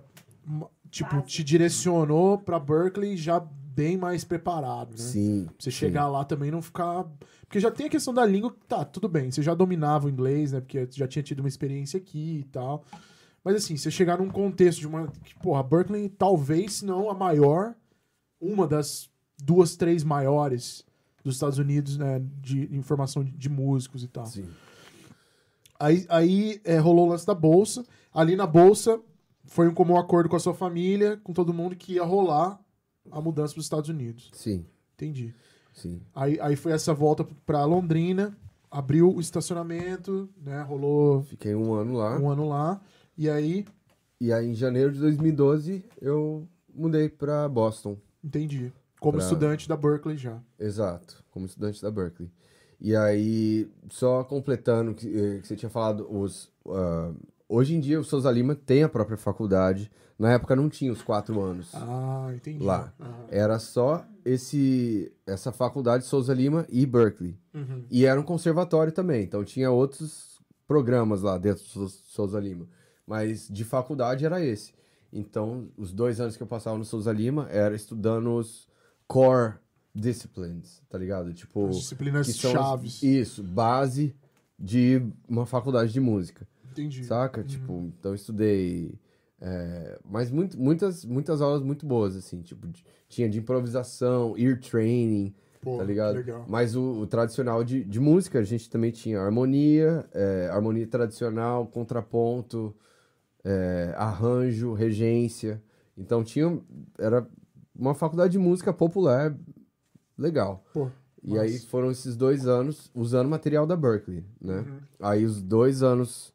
Mas não em inglês, né? No Souza Lima. Não, não, em português. Sim. Português. Uhum. É, sim, e várias, várias sisteminhas que a Berkeley usa no, no, no sistema de, de ensino deles A, o Souza Lima adaptava, né, pro, Sim. pro português. Ainda rola essa parceria entre eles? Boa pergunta. Né? Não sabe? Não, faz tempo que eu não falo com ninguém lá do Souza Lima. Mas eu, eu acredito que eles devam usar o material da Berkeley ainda. Mas deve ter esse Deve programa, rolar cara. ainda, né? Sim. É, Que é, existe essa... Chama Berkeley International Network. Uhum, Que aí é, são as parcerias em- que a Berkeley tem com escolas do mundo inteiro, entendeu? entendi. Então, principalmente é, na, na Coreia, Coreia do Sul, tem muito aluno é, sul-coreano que vai pra lá. Então, tem escolas lá na, na Coreia do Sul, tem escola em Buenos Aires, São Paulo, tipo, não sei, alguns lugares na Europa, na Índia, talvez. Saquei. Pô, que foda. entendeu? É, o, a- então, tipo, a, a questão da, do, do culture exchange, assim, tipo, né, da, da- como é que é, tipo, o intercâmbio cultural, vamos dizer, ele, ele, ele rola pra caralho desde o começo, né? Tipo, a hora que Sim. você chega na escola Sim. e, e, e como é que foi pra você, assim, o início, né? Tipo, quando você chegou lá, é, é a questão de, de moradia, né? Como é que foi esses, esses, sei lá, primeiro mês, talvez? Sim. É, foi independent, tá ligado? Não, eu tinha eu tinha daí já muitos amigos, né, Do que eu Souza. conhecia de São Paulo que vieram pra Boston. Uhum. É, e aí daí quem quem arrumou meu primeiro ah, quarto numa, num- numa república, né, Pra morar foi a Pan. Ela morava em Brighton. é, Brighton, Massachusetts, né? Que fica ali na área rodeando Boston. Uhum. E ela morava ali perto e ela viu esse anúncio e arrumou esse quarto pra mim. Aí eu fiquei lá alguns meses. Assim que eu mudei, eu mudei em janeiro de 2012, fiquei lá até maio, mais ou menos. A Pan, ela já era amiga lá do Souza, né? Sim. Então, tipo, já, já tinha uma Sim. relação. Inclusive, a Pan vai estar aqui no, no nosso podcast em breve. A gente já. Não sei, acho que até fechou já uma data com ela, né? Já, e ela é uma. Pam porra, cara. Stigler. Pam Stibler. Uma grande amiga, uma, uma cantora incrível. É, ela vai estar aqui, vai contar a história dela. Mas continua aí, só, só fiz o. Não, não, Um é isso, é isso aí. Tipo, muita coisa é, da carreira musical vai se. Vai se. Cruzar ela vai, ela, ela. é, vai cruzar também. sim. Ela, tipo, minha business partner. Partner? Partner? Partner? Sócia. Business partner, amiga, somos Família, né? padrinhos dos filhos, é, irmã mesmo. Legal. E, enfim, aí ela me ajudou a arrumar esse primeiro AP em Boston. E aí eu fiquei lá quatro meses. Aí já cheguei na, na, na faculdade é, com 25 anos, mais ou menos. É, a molecada lá chega normalmente, tipo, 19. 17, 18, não sabendo muito o que, fa o que quer fazer, entendeu? Então eu acho que a gente que chegou de, de um lugar, de um outro país, já com uma ideia um pouquinho melhor do que quer fazer na cabeça, é, aproveitei muito, assim, Sim. tipo. Uhum. Mas mesma coisa, cheguei em Boston, já montei três bandas, tá ligado? Com um aluno que ia pra Berkeley. Aham. E a galera super talentosa e gostava de tocar e dava ideia e continuei fazendo o que eu vinha fazendo, né? Aham. Com É. todas as bandas até, até então. O, o lance do apartamento que você falou, tipo, esse apartamento que ela arranjou, vocês moravam juntos? Não. Não, ela morava na vizinhança Ah. e ela achou um anúncio que tinha um quarto vago. Ah, Aí você eu- pegou um quarto lá nesse lugar. né? Exato, era Entendi. eu e mais uns quatro americanos. Ah, tipo, você nunca viu na vida. do avesso, cara. Nossa senhora. Cara, esse lance de roommate é muito. Eu, já, eu e a Camila, a gente já. A gente tem esse consenso, velho. Tipo, que não rola. Não dá. Eu não consigo ter esse estilo de vida que os caras têm aqui. Eu admiro, cara. Tipo, os caras têm as mães de, tipo, separar a vida deles num quarto Exato. e, tipo, andar até a cozinha. O mundo pode estar acabando na sala e a cozinha pode estar pegando fogo, mas tudo que ele quer é só abrir a geladeira e pegar o peanut butter que ele, o peanut butter que ele comprou e tá com o nome dele ali pra ele voltar pro quarto dele. Exato. Tipo, cara, não, não, não tem essa possibilidade. Não, pra não, mim. tipo, não consigo viver. Não tinha, jeito. não tinha uma pia limpa. Nunca na, na cozinha, nem no banheiro, ou um- uma banheira sem pentelho, tá ligado? Porra, velho. Coisa horrível, cara. Não, a Tipo, galera é muito sem noção, velho. E, e, assim, é, é, é um negócio que você vai ter em República, morando em República. Qualquer lugar do ponto mundo. final. É, tipo, Mas tem uma diferença de um brasileiro morando com quatro americanos num lugar que, tipo, realmente as pessoas não passam o tempo que a gente passa numa cozinha. Nem que for pra fazer um fritar um ovo, saca? Ninguém faz nada disso lá.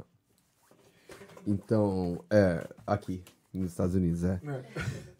E. Você não pode falar pra galera que a gente não tá nos Estados Unidos. É, tipo. A gente fala que isso aqui é feito no Brooklyn. Mas e aí, cara? E, e, e aí, tipo, enfim. aí você ficou um tempo nesse AP com essa galera que você não conhecia, e daí Isso. depois você foi morar. Aí já entrei na Berkeley. É, por isso que eu entrei aí. Que eu Ah, entrei tá. na Berkeley com essa mentalidade aberta, tá ligado? Um pouquinho mais velho, conhecer o máximo de gente possível e. E exchange, tá ligado? Ver qual que é esse negócio aí. E- Tipo, e como não é foi- barato. A gente tá aqui É, com, com bolso, e, mas estamos ralando ainda, tá ligado? Como é que foi o, o baque do nível musical, assim, da galera, em geral? Como é que, como é que foi pra você, tipo... Foi impressionante. É. Foi bem. Aí, aí, aí você tá num lugar que você vê, tipo. Provavelmente todo mundo aqui é melhor que você e. É um negócio de. Nem tanto de competição, sabe? Porque vem cada pessoa de um lugar diferente do mundo e é essa. é, capacidade de. De esponja, assim, de absorver o máximo que você conseguir e trocar o máximo que você conseguir também com as pessoas. Você ficou intimidado, assim, no começo? Você, você se sentiu intimidado? Eu, eu acho que não por causa da idade também, saca? Cara, eu acho Tem muito um legal isso pouquinho que você mais. falou. Eu acho que tem tudo até, até muito a ver com, com o famoso mindset, né? Que todo mundo É. fala. Acho legal você ter essa postura do mindset do- da esponja, sabe? Porque eu acho que a grande maioria das pessoas entrariam na- no mindset da competição. Ah, Que pra mim, cara, é um erro na música. Mas Sim. que acontece assim, sei lá, quase 10 em 10, É. sabe? Tipo, as pessoas preferem se comparar enquanto melhor ou pior do que o que eu posso absorver, né? Aham. E eu acho que a estratégia mais válida pra uma, uma experiência igual a que você teve é essa, né? Do tipo, o que, que eu posso absorver de todo mundo aqui. Sim. Não interessa se é melhor ou pior, isso é, isso é muito foda. Sim. Muito legal. E, e- e- mas assim, é, é- a competição é saudável. Tinha tipo, ah, tal guitarrista é o cara. Aquele Você, é um- cara você é um cara lá, o competitivo, Vini? Você se considera um cara competitivo? Acho que nas horas certas. Você, acha que o fato de você ter evoluído tanto no instrumento tão rápido tem a ver com uma competição com você mesmo? Exato, comigo mesmo. Aham. Comigo mesmo. Comigo mesmo. É. Não com ninguém, assim. Só Sim. tipo. É, é a única competição que importa, na real. Exato. Que eu chegar a um ponto que me satis... que, que, que, que aquilo me. iria me satisfazer, assim, Uhum. sabe? Uhum. aquela música ou aquele estilo, o conhecimento de, de um ritmo novo, sei lá, qualquer coisa. Entendi. É, Como é que era a Sempre rotina lá na. Berkeley? Como é que era o dia a dia, assim, da, da- de, de estudar na Berkeley? Como é que era o seu um dia ordinário, assim, um dia normal? era começando. Depende da. Então, a sua grade era você mesmo que, que constrói, né? É isso, já deve ser realidade, maioria das faculdades do mundo já, né? Uhum. Hoje em dia você escolhe suas disciplinas e tal. E era assim, na Berkeley eu já cheguei com o intuito de focar mais na área de performance, Entendi. em, em guitarra mesmo, Uhum. que era o que eu cheguei fazendo. Só que eu tomei, tipo, eu peguei o máximo de aulas possíveis Uhum. de áreas diferentes, saca? Tipo, é, fiz aula de, de produção musical, só que aí era- não era aquela aula que você vai a fundo, aprende, a sabe? Técnica, mas Sim. você tem uma. Você analisa produções musicais e tal. Aí, aula de lyric writing, né? De, de aprender a escrever letra. É, lyric writing, é. É. Escrever música, Exato. É, tipo so- letra, né, no caso. Isso, letra, é. Songwriting. E os professores eram fodidos, tipo, o cara que já tinha trabalhado com Aerosmith, tava lá dando aula. E você falava, caralho, você tava meio que starstruck, assim, um cara que realmente conhece todo mundo da, Sim, da da indústria. indústria, Aham. que tá te ensinando uma aula muito valiosa, sabe? É engraçado que muita gente passou pela Berkeley, né, cara? Muito. Só pra galera entender, fala aí uns nomes aí que, que você que talvez venha na sua cabeça que passaram por lá. Eu sei que são muitos, mas, Sim. tipo, alguns Ah, aí que a galera possa, é, possa conhecer. Tipo, desde os mais antigos, né, velho? Tem, tem muito músico de jazz mundialmente conhecido, né? É, tem o John Mayer, tem o. John Mayer não chegou a se formar, mas ficou Não chegou a se tempo, formar, né? passou por lá. Tem o John Schofield, É, né, o guitarrista. foda, né? que. Também, eu não sei se ele se for- chegou a se formar também. Dessa mas- galera contemporânea tem gente, né? Da galera que tá rolando agora. Sim. Fala aí. Tem o. Acho que o Charlie Puth, né? Isso, é, eu tive uma aula de lyric writing com de, de letra, né, com o Charlie Puth. E sim, era um cara, era um cara É um cara lá. ultra talentoso que tava lá na turma. Aham. E é, quem mais? Porra, tinha Cara, tem muita gente, não sei. Sim. É, Você tem sabe uma mais galera. alguém? Eu não lembro agora. Não, eu não tô lembrando. É que tem uma galera que eu gosto, mas é que não é tão conhecida. Tipo, Esperança. Spalding, uma galera que, tipo, Exato. que é Tem- mais um pouco lado B, mas é muito foda. O John Mayer, né? O John Mayer... John Mayer fez o quê? Uns dois anos, não sei. Talvez. Eu não sei nem se ele fez o diploma ou É, eu- degree. Eu, eu sei que ele não se formou. É, ele Eu, sei que tipo, ele... ele fez um tempo e É. saiu fora. Exato. Mas, não, Aí é- te- é- eles falavam, costumavam falar isso, que se você chegar, se você se formar na Berkeley, você foi too far. Você não- errou. Você, você não vai, you're not gonna make it. tá ligado? Tem que passar por lá e alguém te pegar. É. Cara, É. e, e como é que foi? O que, que você julga ser, assim, da, da, da, da Berkeley, o que, que você mais leva pra você, assim? O que, que você acha que, que foi mais legal, assim, de ter estudado lá? Além de todo o aprendizado e tal. Sim. Mas É, então, o aprendizado foi muito é, challenging, né? Uhum. Foi muito desafiante e competitivo, igual eu tinha te falado. Mas é, eu diria que na, na parte de formação musical, quando eu tava é, nos meus anos de adolescência, trabalhando todo dia lá na minha rotina, e no Souza Lima também, cara, que eu, foi minha introdução à teoria musical, que foi ultra difícil pra mim, assim, aprender e absorver tudo aquilo Uhum. e ao mesmo tempo tentar refletir isso na, na, na maneira como eu toco, como eu escrevo, enfim. Entendi. E, e foi muito boa essa, essa fase em São Paulo. Na Berkeley também. E, mas principalmente pelo, por você estar numa banda com um cara da Índia, um sul-coreano, um americano. E, tá ligado? Tem essa parada de você estar trocando Você acha que essa troca com é, todo é mundo. o que...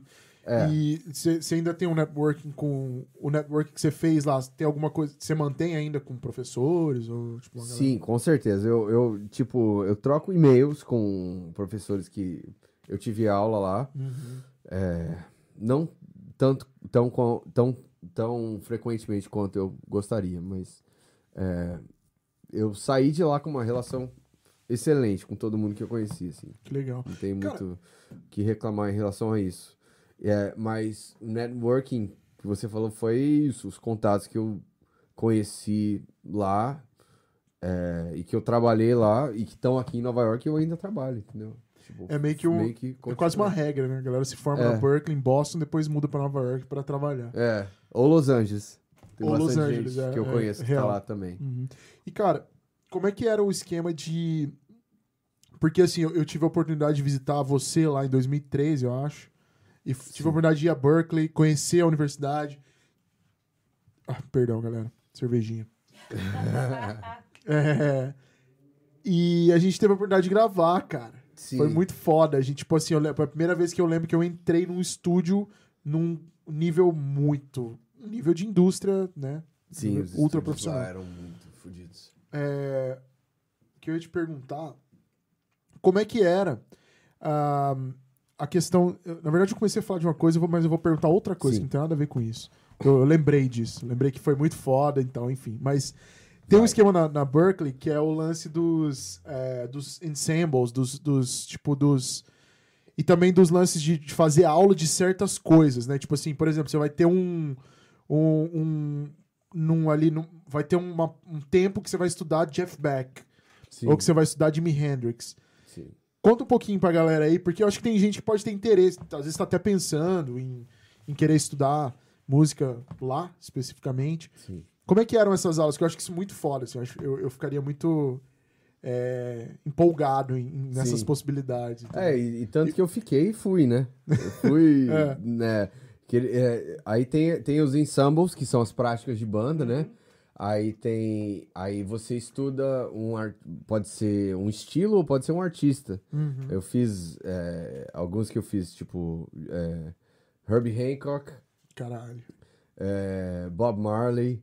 Você estuda música do, de um artista e, e, e tem aulas sobre aquele artista, né? Que, que for do seu interesse.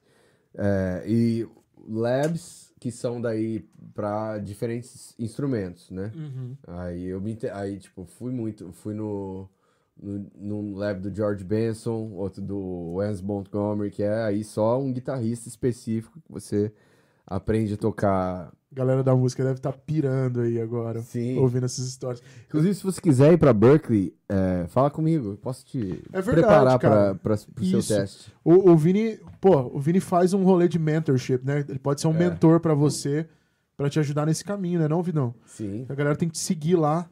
Bota siga, aí, siga diretora, no, no, no GC aí, né, na tela. Mais uma vez, ó. Tá aí, ó, Vini. Segue o Vini, galera. Quem tem dúvida sobre a Berkeley, sobre como é, né, é, estudar lá e todo o processo de conseguir chegar até lá, ele sabe tudo disso aí. Sim, aceitamos bitcoins. Exatamente. Ethereum também. Quer dizer, agora não, não tá muito legal, é, mas... deu uma caidinha, né? Aqueles 100 dólares que a gente pôs lá. Rapaz. Mas ele deu uma caidinha, agora ele voltou, você viu? É. Esses dias subiu, aí foi pro 110. Eu falei, caralho, ganhei 10, velho. Daí voltou. Voltou. Mas, cara, é... o que eu ia te perguntar é o, é o seguinte. Daí rolou Berkeley. Eu queria que a gente chegasse um pouco mais no, no lance da formatura, que é muito Ah, foda. sim, sim. É, E eu queria que você contasse essa história, tipo, do, do, do começo. E aí depois, a hora que você terminar, a gente vai colocar aqui. Vou colocar aquele Massa. vídeo lá. então, é, foi essa mentalidade aí, de tipo, absorver e aproveitar ao máximo, né? Possível, enquanto eu estiver lá. Então, é... aí eu conheci bastante gente e tinha um brother meu, o João Nogueira, que tocava numa banda. O famoso Rasta aí, né? O pessoal que tá assistindo já deve ter ouvido falar. É, pergunte ao Rasta, o próprio. Isso, ele tocava numa banda de rock, é, que ele gosta de zoar muito, né? Enfim, ele tocava nessa banda é, Stone Giant. E o vocalista da banda é o Sebas, grande Sebas, que tá em LA agora. É, e... Ah, ele foi pra LA? Eu achei que ele tava em Sim. Miami. É, não, ele mudou faz pouco tempo. Ah, que louco. Aí, é, o Sebas, ele... A ex-namorada dele era sobrinha do Jimmy Page. Quem é Jimmy Page, Vini? Explica pra, pra geral. Jimmy Páginas. É. Jimmy Page é o guitarrista e era o líder também, né? Da Led Zeppelin, da banda mais foda de todos os tempos. Né? Diríamos. É. Eu, eu, eu, eu me repito muito quando eu falo isso. Tipo, ah, esse é o maior cantor de todos os tempos, esse é a melhor música, esse é a melhor banda. Eu gosto de todas. Não sei explicar. Eu, eu cheguei a um ponto Eu que eu já não falo demais. mais quem é o melhor de todos os tempos, porque É. eu, eu sou muito indeciso. velho. Não, eu, eu gosto de falar que eu. Choque. Não, tá certo. Tá ligado? Hipérbole são a- Exato. a minha especialidade, inclusive. Exato. Mas e aí? Então, aí, é... Jimmy Page é esse cara. Ele era, né, o fundador, líder e guitarrista do, do Led Zeppelin.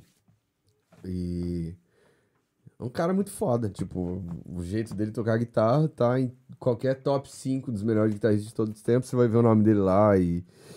Enfim, ele foi muito importante na, na minha formação musical, né? Sem dúvida. De todos nós. É, E o Sebas, Sebastian, ele era, né, ex-namorado da sobrinha dele, então ele já tinha conhecido ele em algumas ocasiões. Essa sobrinha E- estudava na Berkeley? Não, não, Não? ela não chegou a estudar na Foi Berkeley. ao caso, o cara encontrou. É, porque ela era argentina também. Ah, Então- então ele é argentino. Exato. O, Se- o Sebastian é argentino. A ex dele era argentino e se conheceram na Argentina, prov- provavelmente, eu acho. Não sei. enfim, é, anos depois deles já, entendeu? Eles tinham o contato, mantiveram o contato. Hum. E aí o, o, o Sebas, é, é difícil falar exatamente o que que fez, o que que ele fez para fazer isso acontecer, mas a, a cerimônia de formatura da Berkeley acontece todo ano, né? É, em maio, mais ou menos, quando, quando acaba o ano letivo, né, das faculdades. Aqui nos Estados Unidos. Aqui nos Estados Unidos, isso. É, e. E aí, ele falou que não, eu vou tentar falar com o Jimmy Page. Chegou até a mim essa informação. Vou tentar falar com o Jimmy Page, ver se ele, né, gostaria de entrar em contato com a Berkeley e tal. E aí, parece que foi dando certo. E eu já. E como ele era meu amigo, já fiquei meio esperto Uhum. com isso e já comecei a mandar e-mail para todos os professores da, do departamento de guitarra que eu já tinha tocado é, num- numas guitar nights da Berkeley que eu tinha tipo mandado material eles aprovaram para eu tocar. Eu falei beleza legal. É, então eu, tinha conhecia bem a galera do que, que era? Só, só um parênteses. O que, que é esses, esses pequenos eventos aí que rolavam? Guitar Night era é, eventos onde eles selecionavam guitarristas para tocar Mas acontecia, tipo, num auditório, num bar? Onde que era? No Performance Center da Berkeley, que é um teatrinho da Berkeley, um teatro Ah, bem legal, na verdade, da Berkeley. E, em- e, tipo, uma noite no, no fall e outra noite no spring. Então, tipo, duas vezes por ano eles fazem um Guitar Night com alunos que eles selecionam. Isso aqui. E aí foi legal, eu fui, eu headline uma, Uhum. tipo, que foi no fall. E, e eu toquei depois numa outra do Spring. Então eu conheci os caras que organizavam as duas. Então. Aí eu Entendi. comecei a mandar e-mail já, tipo, ó, eu tô afim de tocar, né? sou da área de performance, eles gostam de priorizar quem faz performance Uhum. pra tocar no show de, De formatura. formatura. é. Uhum. Que eles normalmente eles, eles homenageiam artistas e dão é, honorary doctorates pra alguns artistas. Que é um doutorado por honorário, né? É Por assim que- notório saber, né? É, É, tipo. Tipo notório saber, né? É. Vamos dizer assim. isso. Aí. Aí. Aí, beleza. Daí tudo foi indicando que ia ser o Jimmy Page. Hum. Aí eu consegui chegar em algum e-mail que alguém me respondeu. Falar, ah, você quer. Você tá, tipo, muito insistente. Então, tipo, manda um vídeo aí. Tipo, 50 e-mails É, depois. tipo, exatamente. Um negócio que, tipo, eu nunca. Nunca fui tão. Mas, bicho, pentelho pra, tem- na minha vida. Existe uma lição a se aprender com você. você tá certo, velho. Se todo mundo fosse igual a você, a gente teria uma taxa de sucesso na humanidade muito maior. Tem que ser assim, cara. É. Porra, que foda. Você mandou 800 e-mails e cara, os caras, você venceu os caras literalmente No cansaço. pelo cansaço. Sim. Aí ele falou, não, manda, manda um vídeo aí então, manda um, um vídeo de você tocando. Eu mandei tipo oito, tá ligado? Manda aí. Eu fiquei o dia, o final, o resto do dia, até tipo 5 da manhã, gravando um vídeo no. Os caras, você não toca guitarra, irmão? Então manda aí, então. Manda aí. A hora que você mandou... Eu imagino o cara ficando desse tamanhozinho na cadeira, assim. Meu Deus. Monstro. Não, porra, linguagem de Jimmy Page. monster. E aí? Sabia falar Jimmy Page melhor que inglês, né? É. Aí. Daí beleza, daí deu certo. Daí. Aí os caras te aprovaram pra ser um Sim. dos guitarristas que ia rolar nessa performance do, do- da formatura. Isso. Que era a sua formatura. É. Caralho. Velho, como pode os planetas se alinharem dessa, Dessa maneira, maneira, né? cara? É, bizarro. Porque, tipo assim, eu, como sou seu amigo de muito tempo, eu sei a importância do Led Zeppelin na sua vida, na nossa Sim. vida, tipo. E Sim. como pôde você tudo acontecer pra você se formar num ano que o Jimmy Page, porque um cara namorou a sobrinha dele, fez esse contato, e nesse ano que você ia se formar, na formatura, o cara ia estar lá, velho. E você conseguiu ser selecionado É. pra tocar nesse show. Podia ser Katy Perry, ia ser legal, mas não tanto quanto É. Jimmy Page. É. Pois é. Mas vem cá, e ser, é, dá um contexto pra galera de como é que era ah, onde aconteceria o show? Como é que era a magnitude disso? Ah, então, eles faziam. No começo eles faziam no próprio teatrinho da Berkeley mesmo, no Berkeley Performance Center. Que eu tô falando teatrinho, teatrinho, mas não é um teatrinho, É teatrinho. um teatro Tipo, é um foda. puta legal lugar. Eita! Um beijo pra legal galera- lugar. É, um beijo pra galera do teatro aí.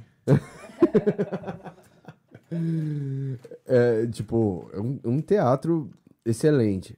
Uhum. Mas é, a partir de um certo ano eles começaram a alugar uma arena que ficava na Boston University. É, Arena. Isso, uma arena que, tipo, eu vi o Queens of, Queens of the Stone Age tocar lá. é, tinha vários, muitos artistas que tocavam lá, tipo, sei lá, 40 mil lugares, talvez 30 é mil. isso aí, galera. É só isso que eu queria que vocês entendessem. É, e tipo, tinha eventos esportivos e tal, então era uma arena. E aí chamava Agganis Arena, Uhum. na Boston University, que a Berkeley alugava pra fazer esse Uhum. Commencement Concer- Concert, que era o show de, de formatura. Uhum. Aí foi isso, então, mas não diria que tava assim, 20 mil pessoas, devia ter umas 5 mil talvez dentro do teatro. Que já é E- gente pra caralho. É, Na e-. Não lotou a arena, mas tinha uma, uma caralhada de gente. Exato, exato. Uma, e, e live streaming também, então, tipo, tava sendo transmitido. Você sabe que isso aí foi transmitido num bar ao vivo em Londrina. né? no eu máximo. tava lá. aham. Foi no máximo. É. aham. Cara, isso é muito legal. louco, porque assim, ó, essa notícia. Essa notícia, essa notícia aterrizou em Londrina como uma bomba para nós. Porque, tipo, pô, eu, nessa época eu morava lá. O Vini era irmão nosso, né? Porra, um irmão nosso vai se formar na Berkeley e, porra, velho, o cara foi selecionado pra tocar e o Jimmy Page vai estar lá. Vai estar assistindo ele. E aí tem um brodaço nosso, o Vini, inclusive, Vinão, um grande abraço. Outro Vinícius, Vinícius Sim. Máximo. Dono do, do Máximo Villa, que é um bar lá de Londrina. Merchanzinho aí. Gratu, gratuito. Mas enfim, é, o Vini pegou e falou assim: Cara, vamos botar essa porra no telão aqui, cara. Falei: É mesmo? É mesmo, vamos colocar aqui. Aí, cara, eu lembro que eu fui e a gente começou a beber, cara. E aí rolando, tipo, o Vinão tocando ao vivo na Berkeley, aí, tipo, no- na arena lá em Boston, a gente lá em Londrina assistindo, bebendo, e o bar lotado, todo mundo assistindo, cara. Muito foda, assim, foi um orgulho pra nós. todo mundo. Foi, a galera chegando foda. no bar, mas que porra é essa que eles estão assistindo? Não, Tipo, a porra- é brother. Foda-se, irmão. O dono do bar botou lá e a gente tava assistindo, velho. Se quiser, Era vaza. tipo uma, e que tava- era sábado, eu acho. Era tipo um final de semana, assim. Era tipo É, foi uma sexta, sexta ou ou sábado. sábado, eu acho. é, E tipo, tava lotado. Mas foda-se, cara. No telão tava rolando isso aí. Foi muito foda, cara. Foi emocionante, na real. A gente Não, ficou, imagina, a gente ficou cara. emocionado. Mas e aí? Aí como, é Queria- que, como é que rolou? Con- Continua a história. Daí, tipo, os caras alugaram a arena lá do, do Boston University. Isso. E aí, naquela noite, teve. é, quem mais foi homenageada? A Valerie Simpson, do Ashley and Simpson, que era tipo um Motown, uma dupla Entendi. da era Motown, lendária também. Teve. Sempre tem muitos artistas assim, tipo, é, fica até difícil de eu lembrar todos eles agora, mas é, muitos artistas quase, sabe, igualmente importantes Uhum. na, na história da mulher. É difícil comparar, né? Sim. Mas pra mim, porra, Jimmy Page, tá ligado? É, E aí foi isso. é, começar, a gente começou a ensaiar mais ou menos um mês e meio. Uhum. Um mês, talvez, antes do show. Não, é um, é, um mês e meio, dois meses, assim. É, aí foi muito legal, que, tipo, essa parada que eu tenho com as bandas e do conhecimento das músicas do LED, tá ligado? Tipo, porra, não, você faz isso, você faz aquilo, e, tipo, professores, a galera, todo mundo lá liderando o ensaio e tava vendo que eu tava sabendo, que eu tava falando. E, então, tipo, meio que nas músicas que eu participei, pelo menos, foi, foi muito massa. Tipo, eu ajudei em, em todos os aspectos, assim, sabe?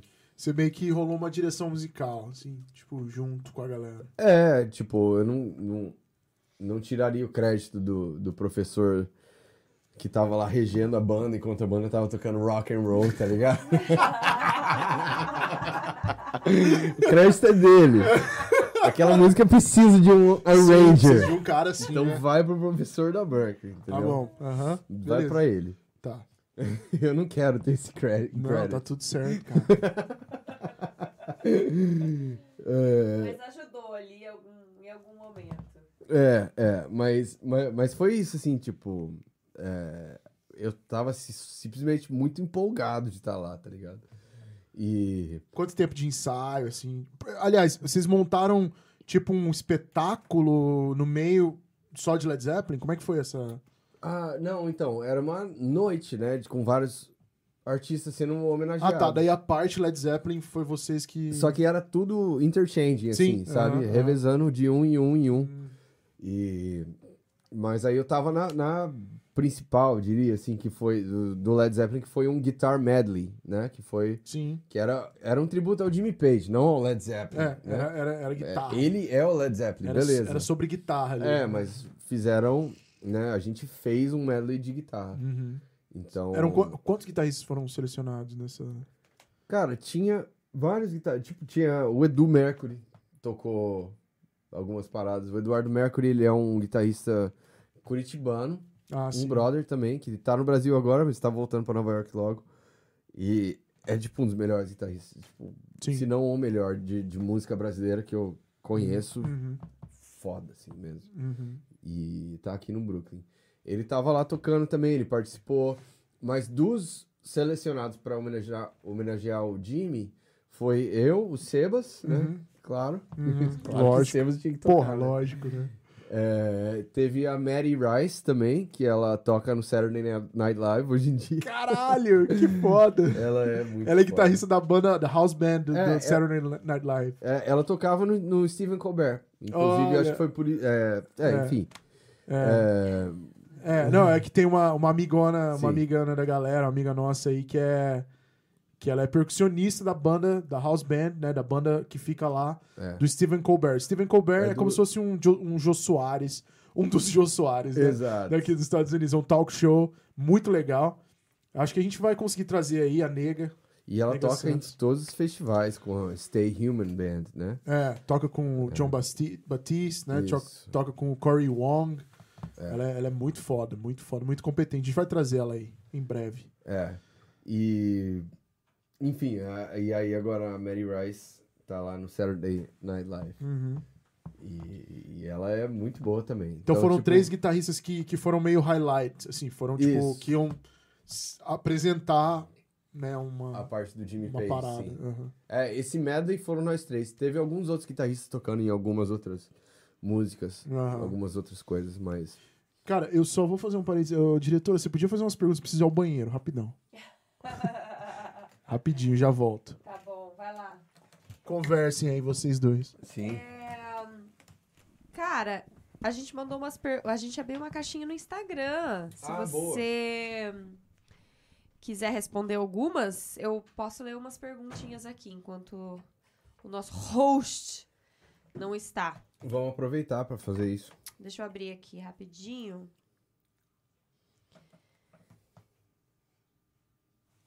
É, perguntaram aqui que se você já, na sua trajetória, teve que tocar algum estilo musical, alguma coisa que você não curta de jeito nenhum tocar. É...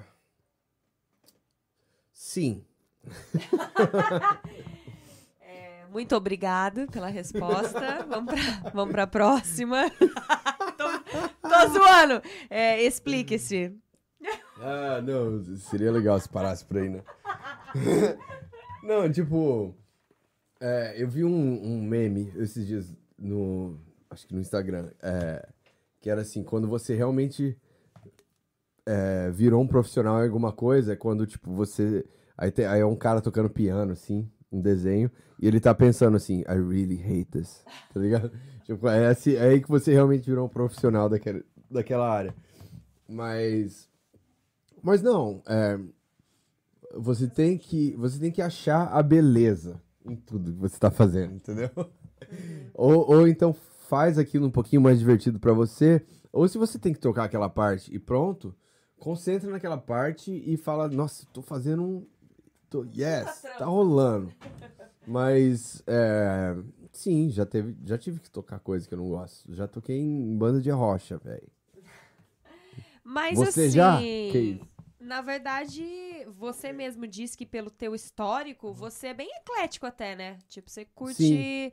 Eu sei que você vai mais pro lado do rock aí, do. Enfim, curte um grunge, eu acho. É, mas não, mas assim, você até que vai bem o que vier, assim. Isso eu acho uma coisa massa de, de você que você, né, depois você vai falar um pouco mais disso, mas você toca numa banda de casamento, inclusive, e Sim. tem vários estilos diferentes e você encara isso numa boa e, e faz o seu trampo lá e, e vai, né? Exato. É... Então, tipo, é... é exatamente isso. Banda de casamento, você tem que tocar o mesmo repertório, basicamente, mui- muitas vezes repetidas, né? Por anos e anos. Músicas que nunca vão deixar de estar nesses tipos de eventos. E, e eu me divirto, porra. Me divirto muito. Porque são. é, São estilos divertidos. Eu já tive que tocar muita coisa que eu falava, porra, o que eu tô fazendo aqui? Mas assim, até o Arrocha serviu pra aprender alguma coisa, entendeu? Voltei. É. Eu É, tenho uma, eu tenho uma última chegou, a gente pergunta. tá falando de Arrocha. É, como que é a cena da música brasileira aqui? Tipo, você, to você tem algum projeto, ou já teve, alguma coisa de tocar música brasileira aqui? Como você vê o espaço para música brasileira aqui nos Estados Unidos? É, eu criativamente eu toquei com poucos artistas assim e gravei poucas é, tive poucas oportunidades de gravar música brasileira É, cheguei a gravar com a com a Kel que tá no Brasil agora grande Kel é, e, a, e com a Chela É, na verdade a gente não gravou não mas a gente a gente tem muito vídeo muito muita coisa que a gente gravou junto já é, lançado. Mas criativamente a gente ainda tá no. É, é um interesse mútuo, a gente só tem que fazer rolar isso logo. Mas é, música brasileira, é, aqui é, as pessoas gostam. Eu já tive muitas gigs onde eu tive que. onde eu toquei música brasileira, mas. É, enfim, tem, tem uma abertura sim, mas é, eu acho que não. Não pega tanto, assim. É, eu, eu pelo menos não, não faço parte do circuito dos músicos que, to- que tocam mais música brasileira, entendeu? Eu conheço é, alguns deles e, e eles são muito bons, assim, o nível é excelente.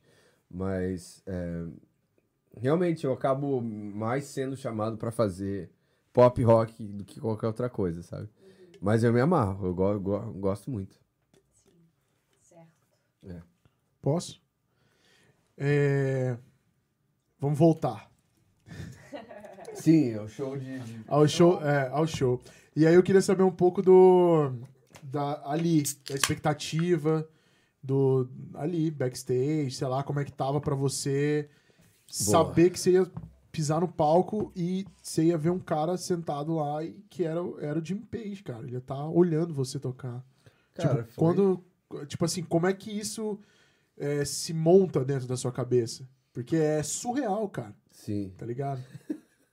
pra, pra, pra gente, da onde a gente veio, né? claro. É surreal.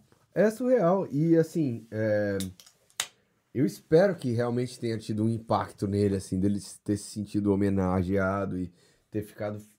Que ele tenha ficado feliz com aquilo tudo. É, espero que ele se lembre disso, tá ligado? Porque Ah, pra sim, gente, lógico. eu nem sei explicar, tá ligado? A gente se preparou bem, ensaiamos e tal.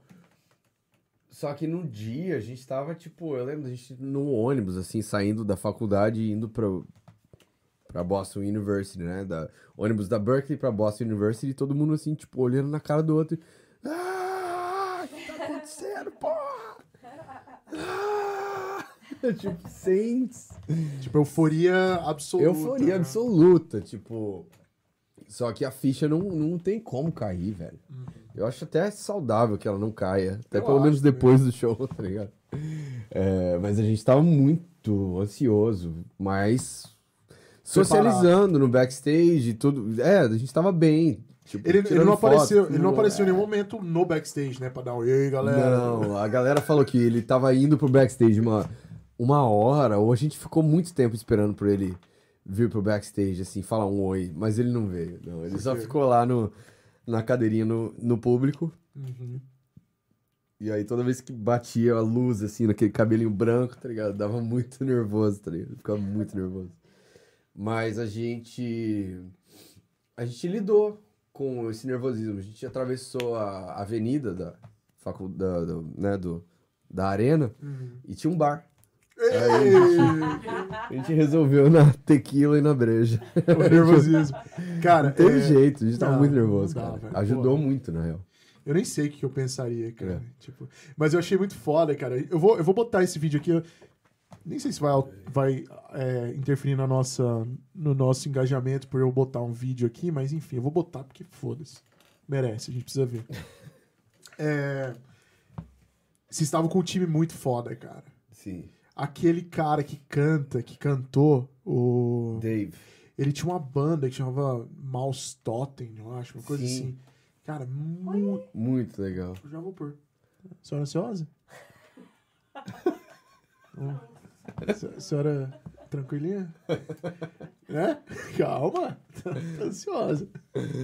É, e é uma- muito foda, cara. Tipo, muito, muito, muito assim. é Toda a Essa banda era da época da Berkeley, É. né? Cara, engraçado que depois que eu fiz essa visita lá, eu, eu peguei várias coisinhas assim da galera da Berkeley, comecei a ouvir.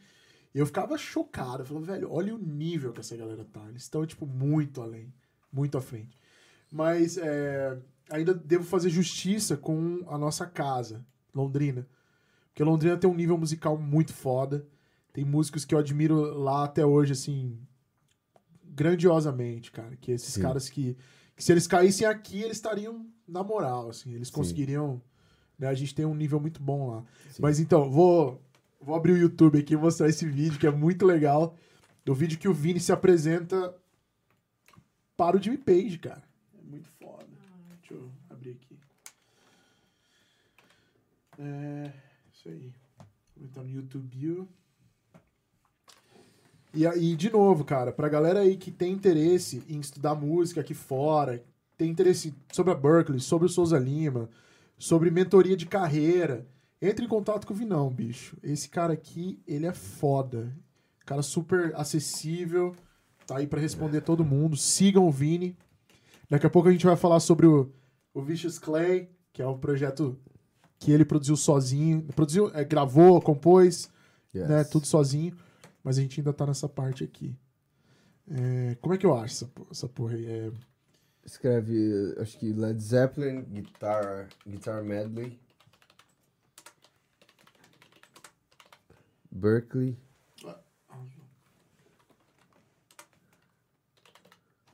Talvez isso seja o suficiente. Não. Aí, ó. Olha aqui, cara, já é o primeiro. Opa. Puta, é 13 minutos, mas aí a gente. Não, é, põe um parte que- trecho. Que é você. Cara, que foda. Tem que ligar o. Tá, Pera aí, tá, tá ligado? Tá, tá ligado o áudio aqui do- da TV. Galera que quiser assistir. Olha lá. I am the luckiest man with the hardest job. I am here to introduce the man whose music the cooler of our parents listen to. I know you're out there. Make some noise aí? É, não, mas na real, a galera que quiser assistir em casa vai ter que entrar aí. É Guitar Medley Berkeley. Berkeley é B-E-R-K-L-E-E. Led Zeppelin vai achar lá. Na verdade, eu nem vou assistir tudo, porque é 13 minutos de vídeo. Não, óbvio que não. A gente vai passar pra parte do Vini. Olha lá. Só pra gente ver que ele tava lá mesmo. Olha lá. Que foda, cara. Olha o cara aí, velho. Muito bom. Cabelinho branco. Você sabe. vou- Qual é o diretor da Berkeley? Ah, aquele Hum, cara ali. é. Nossa, olha, olha, o- olha o grau, olha o palco que os caras estavam tocando, bicho. Meu Deus, cara. Aí É, é outro nível de, de produção. Essa menina ali, né, que, é a, que tá A tocando. É. sim.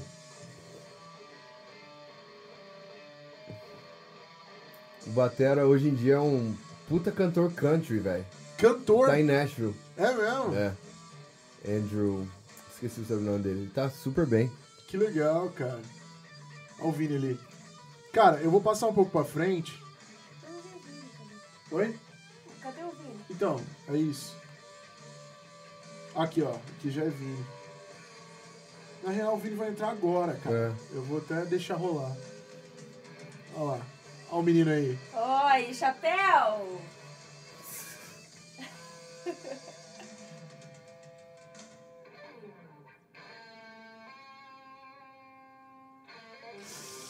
Caralho, velho. Foda. Emocionante. Cara, acho que eu nunca vi esse vídeo. Fez teu nome.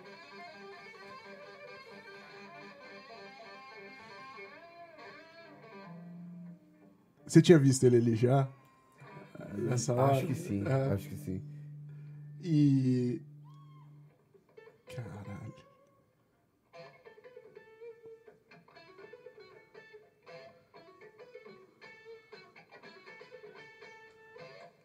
Esse silêncio, todo mundo Nossa, que prestando atenção em você, cara.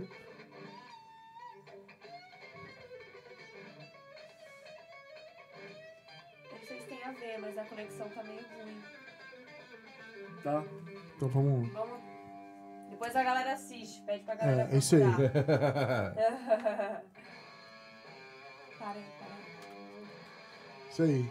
Galera, a conexão aqui deu uma, uma zoada por causa do, do streaming. Mas procura aí.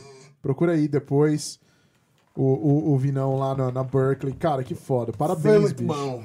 Fudido, fudido pra caralho. E aí, Vini, depois que se formou, aí a gente vai começar a falar de Nova York, né? Sim. Basicamente, eu fiquei mais um ano em Boston. Aham. É, Tipo, já, já tinha, eu já tinha amigos aqui em Nova York, que já tinham mudado pra Nova York. Tava começando a fazer um showzinho aqui, outro showzinho ali em Nova York, e tava começando a aumentar a vontade de vir, de vir pra cá. E mas foi, mas foi legal esse- essa temporada em Boston. Trabalhei bastante lá, tipo um ano só gigando, tocando gig e, e foi legal. É, comecei a trabalhar com a Amy nessa época. Quem que É, é? Amy- galera. Amy Allen, ela tá, tá super bem agora é, como uma artista, mas ela é uma songwriter. É, escreveu várias músicas nos, nos últimos anos, que ela, desde que ela se, se mudou pra LA. Uhum. E ela é de Maine. Então ela tava morando em Boston e foi lá que eu conheci a galera. A gente começou a tocar nessa época que eu, que eu me formei, basicamente. E foi bem legal, daí foi bem ocupado, assim. 2015, 16 e 17, principalmente. A gente fez bastante show. Boston, Nova York, Maine, tipo... Música a gente própria, formou né? uma bom... É isso. Som dela, né? Isso, uma bandinha com as músicas dela e a gente arranjava, gravava e saía Entendi. na estrada. Foi, foi bem legal essa época. Pô, essa menina aí, ela tá agora super bem, né? Em Los Sim. Angeles. Ela contribuiu com alguns artistas de renome internacional aí, né? Sim, ela escreveu pro Harry Styles, pra Halsey, pra Selena Gomez, é, Shawn Mendes, vários artistas que estão rolando aí. Só isso. É. E agora ela tá lançando como artista solo também algumas músicas, que é legal. Que legal, cara. É. E, e Mas da- enfim, Ah, é, continua. é, continuando, né? O rolê de Nova York foi esse um ano, um ano e pouquinho, e aí teve um inverno, cara, de 2014 pra 2015. Boston. É. Que eu falei, nunca mais vou passar o inverno nesse lugar. E, tipo, velho, nossa, você tá louco. Teve, tipo, Winter Storm atrás de Winter Storm. E. Que é tipo uma tempestade atrás da outra. De E neve. demora muito pra derreter a neve lá, porque fica abaixo de zero constantemente entre, tipo, o final de dezembro e o meio de março, pelo menos, sabe? Então demora muito pra esquentar. E, e aquele foi particu- particularmente um inverno ruim. Aí eu falei, não, tenho amigos lá em Nova York que, tipo, tava com um visto, tinha acabado de conseguir o visto no começo de 2015. Qual que era esse visto? Foi o A1, foi a primeira vez que eu peguei o A1, que eu me formei. O que, que é isso aí? É, O1, é, que a gente chama de visto de artista também, mas ele é um visto de que ele é dado pra habilidades extraordinárias. Uhum. Pra non-immigrant visa, né? Que são pra imigrantes que não têm o, o green card, que Uhum. não são residentes. Entendi. E aí esse visto ele te permite trabalhar na área que você, que você é extraordinário. Isso. Entendi. É, especificamente naquela área, né? Aí os caras E- constataram que você realmente é extraordinário, né, Vinão? É, você tem que mostrar pra eles. É. Eles têm que saber mostrar também. Mas te deram daí e falaram, não, esse cara é extraordinário mesmo. É, não, mas daí eles falaram. Esse é diferenciado. É, aí sim. Não, mas tô zoando, mas é verdade, pô. E aí? Daí você pegou o O1, né? Isso. E, e aí esse visto ele te dá aí possibilidades infinitas de renovar ele pra continuar trabalhando como músico. Sim. Inclusive, a gente tá- eu tava falando com um amigo meu esses tempos é, que é, a gente faz parte de uma leva de, de, de pessoas, assim, que começaram a fazer esse visto por conta própria. Entendi. Tá ligado? Decidiram, assim, um, um, um amigo nosso do nada decidiu, falou: Não, vou fazer, vamos ver o que dá. Conseguiu. Aí foi repassando informação e foi fazendo um. Viralizou. Entendeu?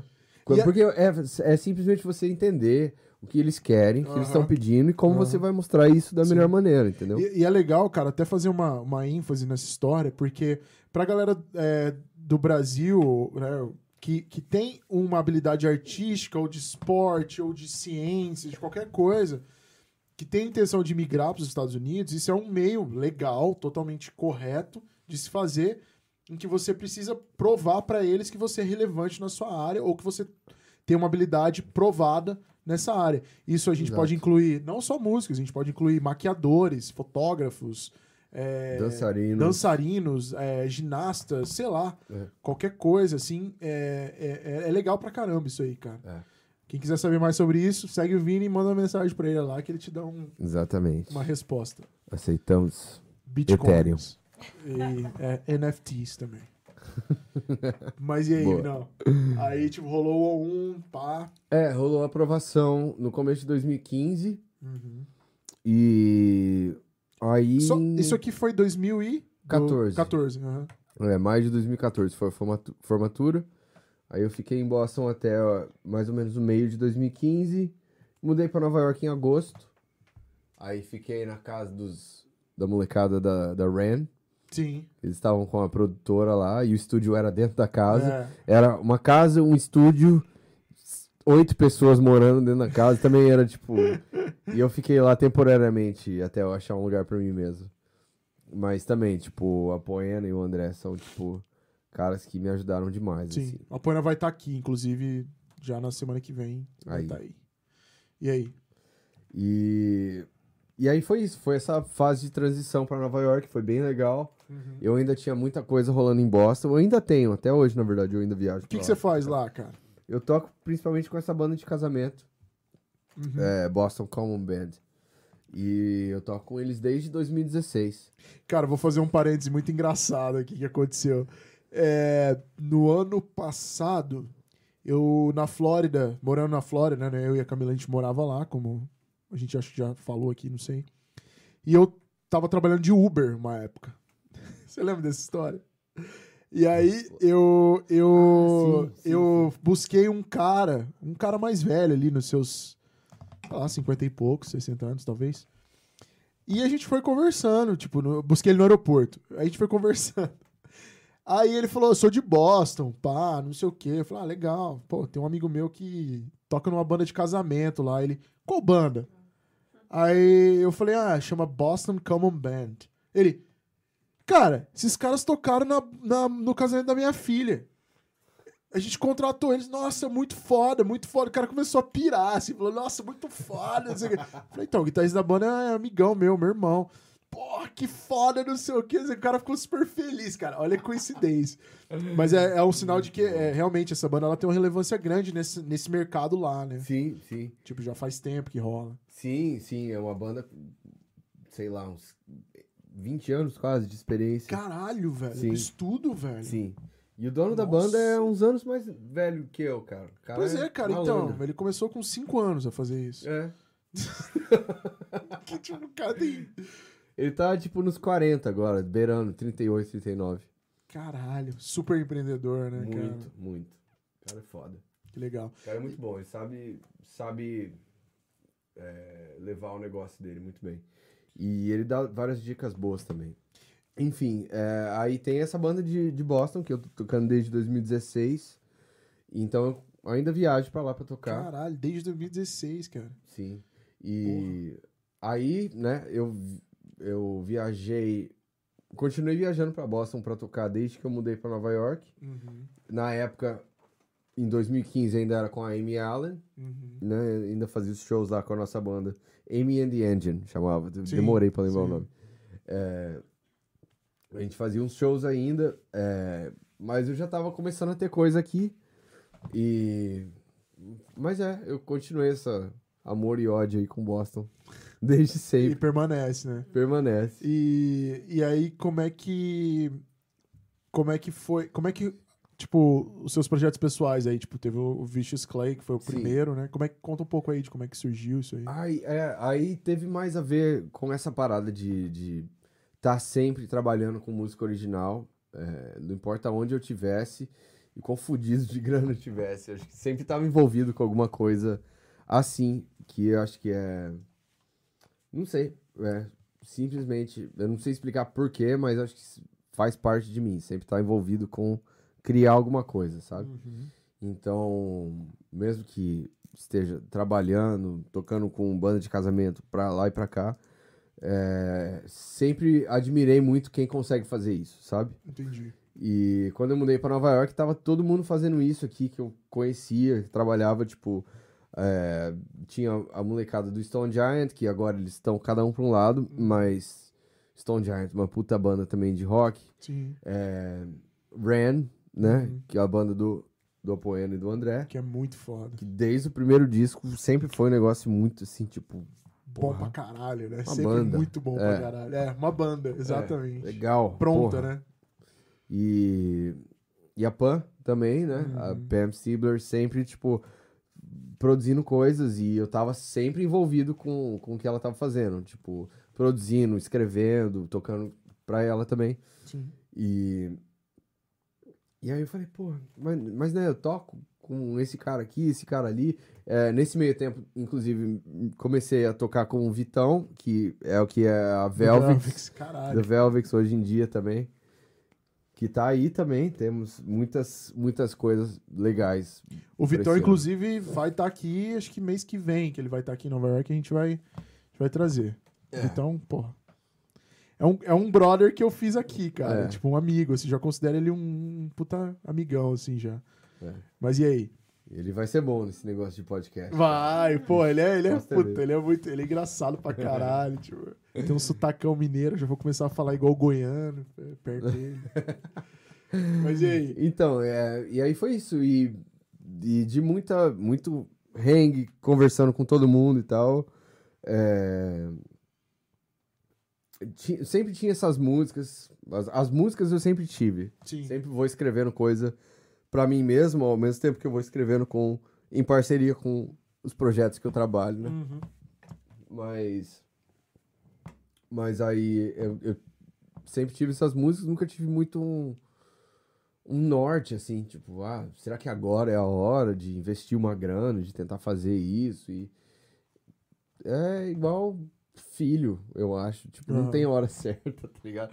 Tem um planejamento, tem uma estabilidade financeira que ajuda, com certeza. Sim. Mas você, para você colocar sua, seus bebês, sua arte no mundo, acho que não tem hora certa. Você tem que começar, simplesmente, né? Uhum. E aí foi é, né, o guidance aí do, do Apoeno me ajudou bastante. Sim. Inspiração do meu irmão, que me ajudou muito também.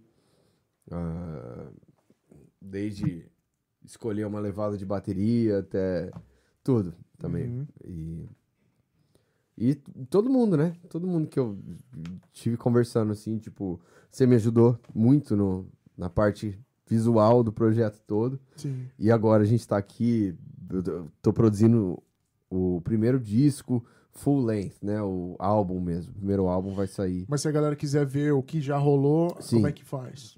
O- bom, tem o site Vicious Clay que Fala vai aí, estar no ar muito em breve, viciousclay.com. Mas se a galera Vê- quiser ouvir hoje, eles vão aonde? É, o, a- o primeiro EP, ele tá disponível em todos os lugares. Pode. Ele tá disponível.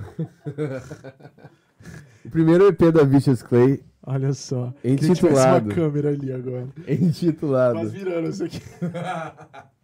Vai lá. Ele tá disponível em todas as plataformas: é, Spotify, Apple Music, Deezer. é, Deezer, aonde você preferir escolher. Galera, Vicious, Amazon Music, wherever. Vicious Clay é V-I-C-I-O-U-S C-L-A-Y. Vicious Clay, separado. Go. Eu coloquei aqui o, de novo o Insta do Vini, porque eu Ah, imagino é. que se Lá você vai entrar lá também Exato. deve ter como... Tem todos, todas encontrar. essas handles, né? Vão estar lá no meu Instagram. E, e, cara, é, fala pra galera aí, você gravou tudo, né? Tipo, você gravou todos Sim. os instrumentos. Ah, Tipo, sim, você, sim. você compôs tudo, absolutamente. É, porque tem, tem esse rolê também. Desde que eu era moleque e comecei a tocar em banda e criar as coisas e. Sei lá, eu tenho uma ideia que eu quero apresentar pra minha banda. Como que eu vou apresentar? Eu não sei tocar tudo ao mesmo tempo. Aí eu aprendi a meio que. A gente tinha uma mesinha que a gente gravava tudo de oito canais lá, tipo, num, num disco zip. Era bizarro. Era, não- Disco Zip, cara. qual, qual que era a marca? Era, Era uma Roland, eu lembro. era Roland. É. É, é uma... E de oito canais. É. Não, não era Zoom. Não, Não? Roland, tenho certeza, cara. Roland. Inclusive, encontrei uma pra vender esses Ah, dias no, é? no Facebook. Tipo, alguém tava... Era vintage já. Nossa. Caralho. Acho que deve estar lá em algum lugar ainda. É. Se ninguém jogou fora dessas mudanças da minha família. Enfim, é, eu gravava tudo lá. Tinha oito canais, aí eu ia lá, gravava bateria. Depois gravava é, baixo, guitarra. E tinha bandinhas que vinham gravar no estúdio que eu tinha em casa, no fundo de casa, assim, sabe? Tipo. Eu fui lá, cara. Exato, tinha bandas que eu produzia.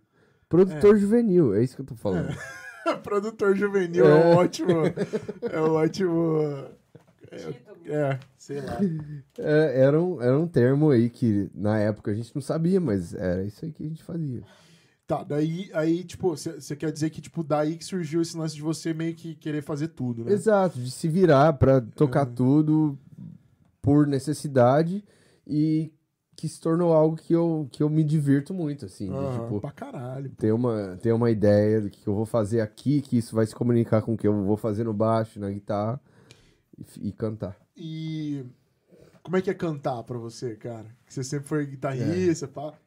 Como é que. Eu acho que cantar talvez seja o mais distante de tudo, de tudo dentro da, de um contexto de uma banda que você faz, talvez. Sim, Né? sim. E como é, o que é pra mais- você o- esse lance? É com certeza a, a mais recente pra mim, né? É, eu já fiz show tocando guitarra, tocando bateria, tocando baixo. É, mas cantar um show inteiro, por exemplo, é um negócio que é, é um negócio mais. Precisa um pouco mais de preparo, um pouco mais de. Mas pra tocar as minhas músicas, é isso também. Eu crio né, músicas que são mais confortáveis, eu acho, Aham. pra mim. E não existe erro quando é seu, né, cara? Exato, exato. Eu tenho umas ideias de melodia aqui e ali, né? Não, não tenho não- nada muito extravagante, Uhum. mas eu acho que serve o propósito da música, da letra, né?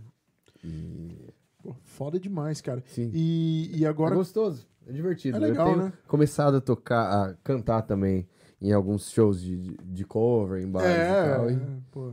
e É uma oportunidade de aprender também. né, Exato. de- de- se desafiar. E como é que tá agora, cara? Tipo, qua- quais como é que é a sua situação nesse momento aqui em Nova York? O que, que tá rolando na sua vida, musicalmente? Como é que, o que, que você tá fazendo? Eu tô. é, bom, agora eu ensino, né? Você É, dá aula de música? Sim, dou aula de música particular e na School of Rock, que é School uma. of Rock. Sim, É uma sido- rede, né? Sim, é uma rede. É bem legal. E fora o Mais né? criança lá, Vinão? todas as idades, cara. Tem alunos de literalmente dos 5, 6, 7 aos 40, 50, 60. É mesmo, cara? Sim. Não sabia, não. Achei que Sim. você dava aula só pra criança. Não, eles têm vários programas, entendeu? Tipo, de- só de aula particular ou de aula mais práticas de banda, né? Então tem, legal. tem os pacotes que, que estimula a molecada também, é bem legal. Entendi. Pô, e, foda. e eu trabalho lá, trabalho com as bandas de casamento, né? Boston Common Band, lá em Boston. Aqui em Nova York eu tenho a minha banda, Fala que, aí, fala aí. que a gente fundou eh, em 2020, né? Um ano muito, Apropriado. muito fortunate.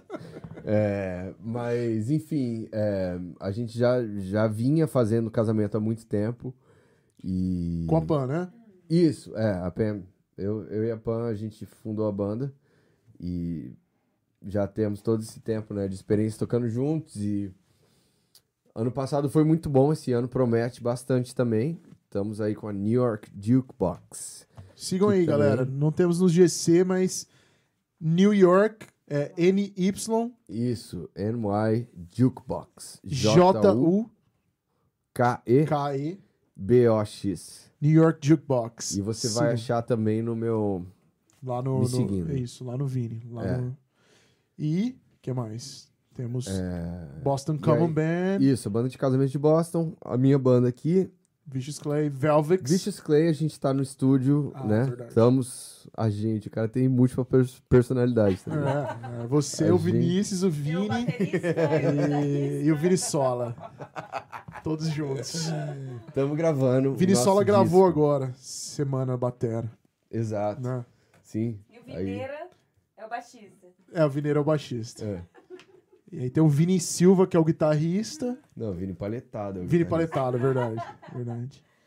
Mas e aí, fala aí, você tá gravando os, é, tipo, o álbum inteiro, né? Agora. Isso. Vai ser um álbum com várias músicas. Não posso falar quantas. Muito conceituado esse que não sabemos. É. Tá Sim, gravando no estúdio. G, né, cara? Sim. Porra, estúdio puta estúdio, em Greenpoint. É um puto estúdio. É lá que tá a, a produtora da galera Ghidra Guido. Music. É. Sim. E a Ren também grava lá. Poena tá E- produzindo, né? Sim, a Poena tá produzindo. É, E é isso. E que mais? E o Velvex, né, que eu E falei. Velvix, exatamente. Você falou. Cara, Velvex. Inclusive, cara, até muito louco. A gente tá tomando uma cerveja chamada Malt Talk aqui. Ah, é, a gente tocou junto. E a gente tocou. Eu tive o grande prazer de tocar com o Velvex. Tô tocando baixo com os caras de vez em quando. E a gente tocou em Malt Talk esses tempos, né? Lá no Stephen, Stephen Talk Stephen House. Talk House. Exato.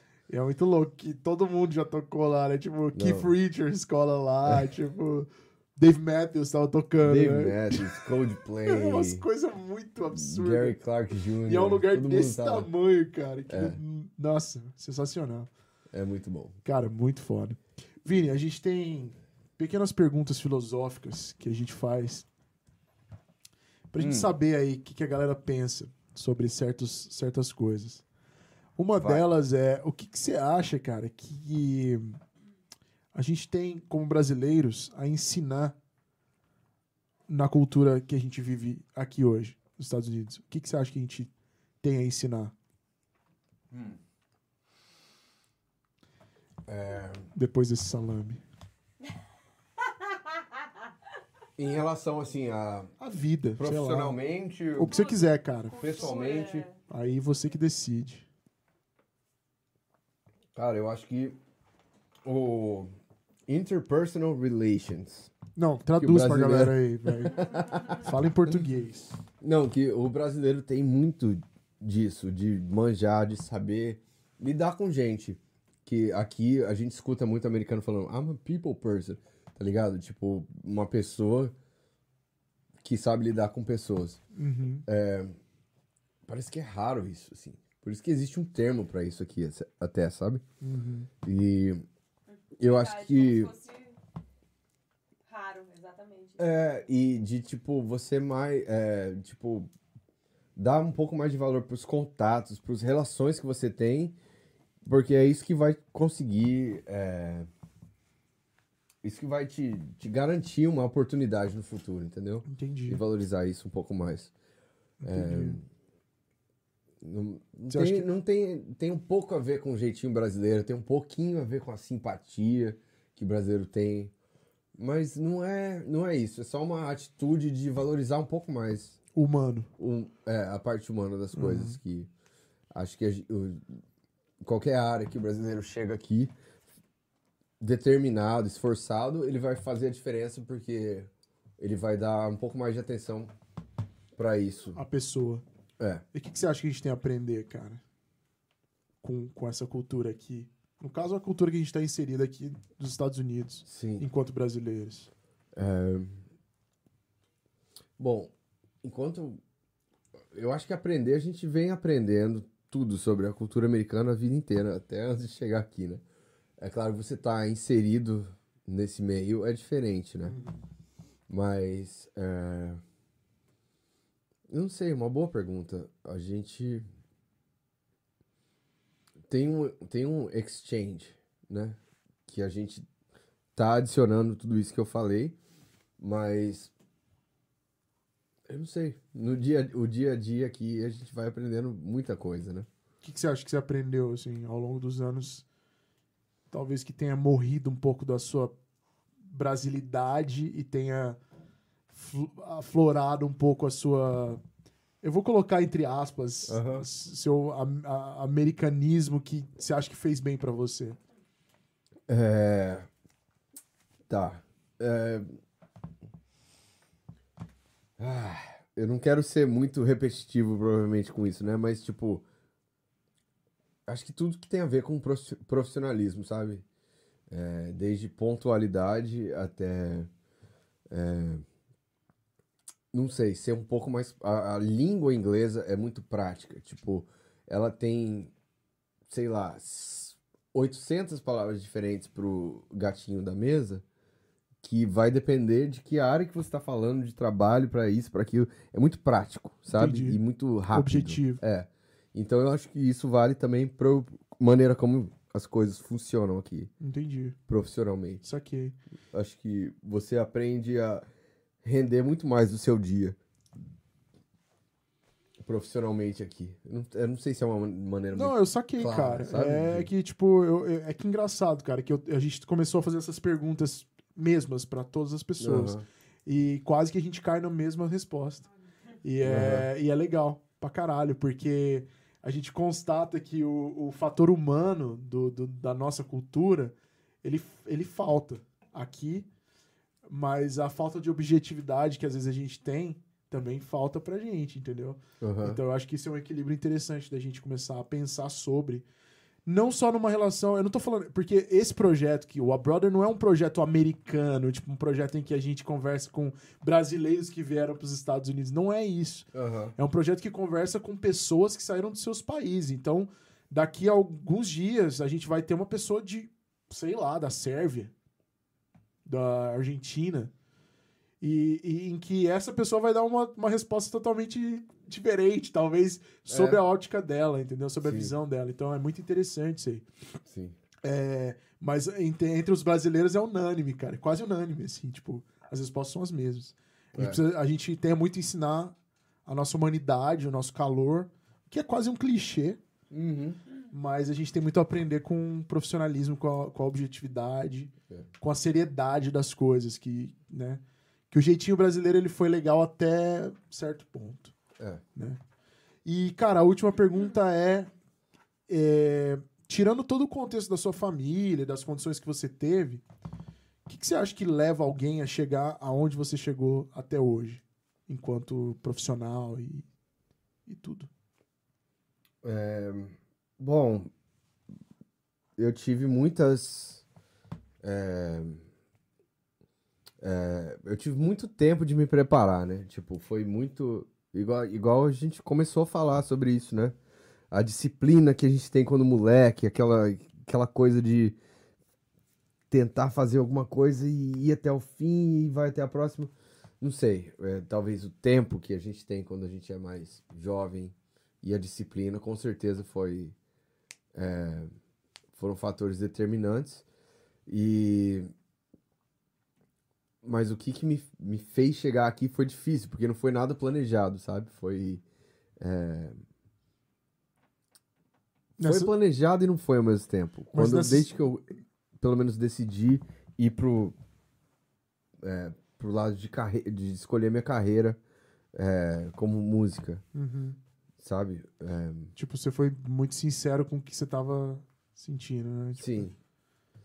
nesses- Foi trabalho, né, Duro? Foi trabalho. Foi trabalho que foi muito, foi muito tempo dedicado que eu não tava percebendo que era que ia ser uma coisa profissional quando eu era mais novo, que, que valeu a pena, entendeu? E aí depois o lado mais é, de levar isso como uma profissão mesmo, que é, é um work in progress. Né? Tipo, que. pelo menos enquanto artista, enquanto músico, a gente tá sempre. Tem sempre esse embate, eu acho, sabe? Sim. De tipo, o quanto eu devo me levar a sério ou quanto eu devo ser um artista e não ligar muito pra esse lado da seriedade das coisas, sabe? que. E, e você acha que você é um cara que você sabe esperar? Você acha que você é um cara paciente, assim? Você soube esperar pra chegar até onde você chegou? Sim, Sim. sim. Sim, mas. É... Mas esperar por quê? Tá ligado? Porque, tipo assim, teve, teve coisas que realmente dedicaram muito. Eu, eu- precisei de, de muito esforço, mesmo, mesmo É. se for financeiramente ou, ou a faculdade, desafios de faculdade e tal. É, não, eu digo no sentido que, tipo, é engraçado que olhando a sua trajetória, ela é uma trajetória de construção. Sim. Ela é meio que. Eu vou vendo tijolo, tij- tijolos. É, tijolos. Tijolos, né? Tijolos sendo colocados, assim, sabe? Com Uhum. muita paciência e tal.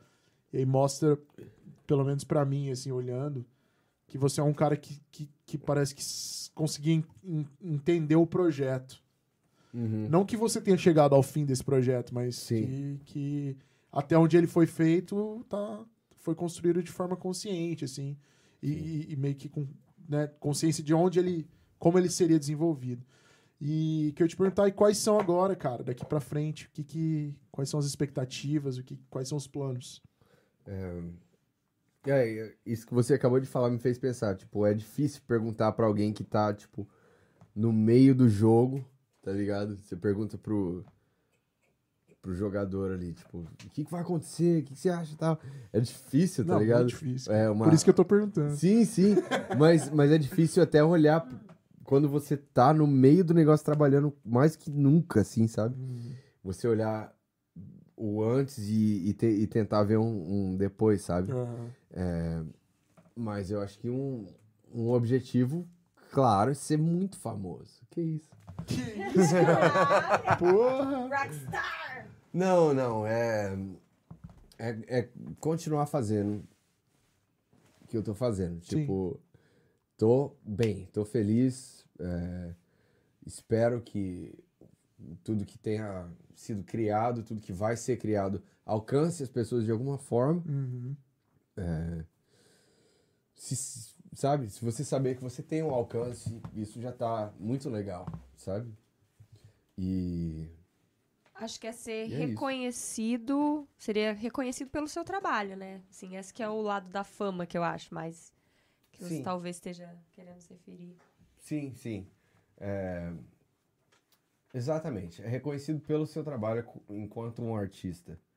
É, não respeitado enquanto artista, porque se a gente esperar muito, sabe, pelo, pelo respeito, pela aquela é, o que a gente espera realmente é um reconhecimento. Você saber que existe aquele artista que, tipo, você gosta ou que você não gosta, que te afete de alguma maneira, sabe? É, o músico esperar ser respeitado, ou o artista esperar, é, esperar ser respeitado, é, é, uma, é uma batalha eterna que sempre vai continuar né, existindo. É, é que é um ego também. né? Exato, Meio- mas meio- é, eu tenho muito esse negócio de, tipo, de... O reconhecimento pela arte, não por você como pessoa, sabe? Sim, tipo sim. de... Como obra, né? Exato, Aham. como obra. Isso aqui. Isso Como aqui. obra. Cara, muito foda. É, diretora, temos aí perguntas? Temos alguma Tem. coisa? Temos mais? Temos. Tem umas perguntas técnicas. Por que você tá fazendo esse sotaque carioca, velho? Não sei. Você tem que fazer sotaque de Londrina. você Ó, não é do gente, Rio de Janeiro. Eu fiz minha tarefa de casa, eu tenho anotar. Mas eu não vou fazer muita, não. Vou fazer duas, tá? Eu vou Alright. começar com uma que é o seguinte: você falou um pouco no começo sobre esse lance da dedicação no instrumento e tal. E você até deu uma brincada, né? Que ah, o pessoal, quando você era criancinha, né? Que eles ficavam tentando tirar lá a música, teu irmão e tal, e você meio que pegava mais naturalmente a coisa, né? Obviamente você, eu não sei se a palavra certa seria um dom, mas você tem um, uma coisa ali, um tchan ali a mais, né? Um feeling a mais ali com a guitarra. O- a minha pergunta é o seguinte: tem muita gente que não tem tanto isso, tem estuda, eu acho que até não, não diria mais, mas estuda muito, porque aí eles conseguem chegar com uma técnica ali, né? Uhum. É, Quem que você acha que chega mais longe? Eu sei que você vai me dizer que é importante ter os dois. E é o que você, obviamente, faz, e é por isso que você é um cara que é foda. Você tem técnica, você estuda pra caralho, e você também tem aquele feeling, né? De, de na raça, assim, no, no, no feeling mesmo. Sim. Mas se o cara, por exemplo, só tem o dom ali, mas não estuda, e o, o contrário, o cara que só tem a técnica, mas não tem. Não leva muito um jeito pra coisa, mas estuda pra caralho. Quem que você acha que chega mais longe? Não sei se ficou confuso, mas. Sim, sim. Nossa senhora, hein? Eu ouvi, eu ouvi. Eu ouvi. Perguntaslongas.com.br Complexas. Não, eu ouvi e eu tenho a resposta. É quem estuda pra caralho. De longe. É isso aí. Opa. Unânime. É, eu, porque é, o dom é uma coisa subjetiva. Eu não sei dizer o quanto foi um dom e o quanto foi realmente gosto por estudar e gastar muito tempo. Porque, tipo, Esse é o dom. se existe uma lei das 10 mil horas pra ficar alguma, bom em alguma coisa, eu tô chegando perto disso aí, tá ligado? Não, não- nem cheguei ainda, Mas... mas acho que você chegou, sim. mas, mas, tipo, mas tenta pensar só, sabe? Qualquer pessoa que dedicar 10 mil horas a alguma coisa, ela, Não tem como ser ruim, né? Ela, ela tem o dom pra aquilo, tá Mas, ligado? mas é o dom tipo, da. ela tem que ter um, alguma um- uma vontade muito grande, maior do que qualquer Esse, esse é o dom, cara. predisposição genética. O resto entendeu? é uma consequência, na minha opinião. É. O dom é esse, é o dom da- do estudo, o dom de sentar, o dom de parar e ter paciência. Exato. A maioria das pessoas não tem esse dom. As pessoas que se destacam só se destacam por isso, cara. Não é que o cara Agora olha... eu entendi sua pergunta de, de minutos atrás. Qual? De- da paciência. Sim, pô. Porque é, é isso, ela envolve até isso, né? isso, pra caralho. É. É, e, e, eu- e é algo que eu observo muito nos meus alunos, assim, tipo, é, quanto mais paciência eu exibo com os meus alunos, por piores que eles sejam, e parece que nunca, tipo, um aluno de 50 e poucos anos que não tem ritmo nenhum, ele n- talvez nunca vai ter. Mas se você tiver paciência suficiente com ele, ele vai tocar uma música, velho. E vai soar legal, tá ligado? E vai mudar a vida do cara. É, você tem que ter um pouco de paciência e, tipo, tentar todas as maneiras possíveis daquela pessoa entender aquele ritmo. É difícil para algumas pessoas entenderem o ritmo, eu entendo isso. Uhum. É predisposição genética, eu não sei, não, não, não li nenhum estudo até hoje que fale, né, que a facilidade para ter ritmo ou para ter facilidade em música em geral é uma coisa, é um fator genético. Ainda não sei. Então eu preciso, é, se a gente for seguir a ciência, é estudo, ponto final. É, concordo. Né? Total. Ô, Vini, e o ouvido absoluto? Você tens, não tens? Essa é outra pergunta que é- essa é outra. Eu quase entrei no, no tópico do ouvido absoluto falando disso aí também. Explica primeiro o que é ouvido absoluto pra galera, que acho que a galera não sabe. Tá, ouvido absoluto. Eu acho que é basicamente é aquela a capacidade que a pessoa tem de, de, inter- de ouvir qualquer frequência, né, emitido por uma voz ou por um, um Uma barulho nota, aqui, é. qualquer, qualquer coisa e saber qual nota que é. Você saber interpretar. É, E também combinar e formar acordes, né? Tipo, você consegue Isso. ambos. Isso, isso. Você consegue interpretar notas, consegue interpretar acordes em qualquer contexto, em qualquer em qualquer condição de temperatura e pressão, Sim. embaixo da água. E como é que é isso aí, Vinão? Você, quando você descobriu que você tinha um ouvido. Você tem ouvido absoluto, né? Então, É eu constatado isso. não, não- nunca foi cien- é, you know, Cientificamente provado. É. nunca dia- diagnostiquei isso. Nunca fui numa fonoaudióloga, Eu será nem que sei você... quem que é que mede isso. Porque, tipo assim, é, eu tive. Quando eu tive a prova pra bolsa da Berkeley, os Aham. professores da Berkeley fizeram. Tem uma parte do teste que eles tocam alguma coisa Uhum. no piano, pá, pá, pá, uma frasinha simples, aí eu repito. Aí vai ficando mais complicado, daí eu fui devagar, assim, mas consegui. Uhum. É, eles falaram, você tem perfect pitch? Eu falei, I don't know. Não sei. Né? Perfect pitch é ouvido absoluto em inglês. Aí eles falaram, não, você tem. Eu falei, beleza, foi esse meu diagnóstico. Então pronto. Professor cara. da Se Berkeley. o professor da Berkeley falou, é isso. Mas eu, assim, eu não, não ligo muito pra isso no ponto de falar que eu tenho, porque às vezes eu erro, entendeu? Ah, mas não é 100% da Você é um vida. ser humano também. né? É Fábio Overall. Marcelo. É, às vezes a gente confunde, depende do, do não sei, não sei. Entendi. Às vezes meu ouvido tá cansado Sim, e acontece. erro. Enfim, é... mas a pergunta era o quê? Se era genético? Ou se era esforço? É, também não lembro. É, não sei. Não, também do acho ouvido- que não sabemos muito, né, dessa resposta. É genético? Não, não sei. Eu acho que não, eu acho que é desenvolvido. Acho que o lance de você ter o, o, o, o contexto da, do seu pai sempre tocando e tudo isso, eu acho que, que desenvolve enquanto criança. É, né? tipo um ouvido, um puta ouvido relativo. Sim. Um ouvido relativo super bem. Não, mas ouvido relativo eu acho que até eu tenho, cara. Eu Acho que você não. Acho que você tem ouvido absoluto mesmo. Tá É. ligado? Que você reconhece. Eu consigo reconhecer qualidade de acordes e tal, Sim. tipo, intenções. Agora, qual é o acorde? Ah, é um Lá menor com não sei o que, não sei o que, não sei o que. Aí eh, já é difícil. Acho que aí você. Acho que é aí que você. acho que é aí que você entra, cara. Aí você vira um. E aí já não consigo, não. Você pode ser um, um super-herói de, um- de um- É. de uma, de uma série. É. Beleza. Qual é? Ó, eu não quero me estender muito, não. A última pergunta, tá? A gente assistiu aí um documentário maravilhoso esses dias, que eu acho que a galera, muita gente deve ter assistido, dos Beatles.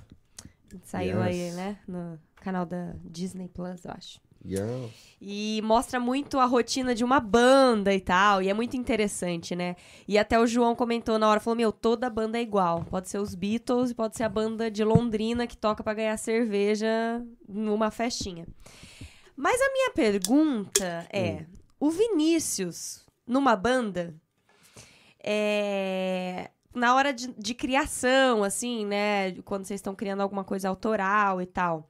Você está para John Lennon, que é um cara mais de boa, foda-se, dá risada, ou Paul McCartney, que é o cara que vai meio que liderar a parada e vai brigar, e, enfim. Muito bem colocado. eu acho que eu tô mais pra John. Mas, tipo, é, ele pode ser um babaca às vezes, né? Pode, tá. Quando ele quer. É porque ele é um ser humano, cara. Mas eu sou mais pra John no, no sentido, assim, de, de dar muito mais espaço pra todo mundo fazer o que eles quiserem e entrar quando você precisa realmente tomar, tomar a rédea, saca? Momentos pontuais. Porque é, é muito foda. Quando o John resolve resolver o negócio, aí vai, tá ligado? É. É, É tipo foda. assim, o Paul é o que eu admiro demais, o Paul. Não tem nem o que falar. Que eu conheço mais da carreira solo, tá ligado? Mesmo, mesmo que o, a carreira solo do John Lennon foi tipo 10 anos e a do Paul foi Até até, hoje. hoje, tá ligado?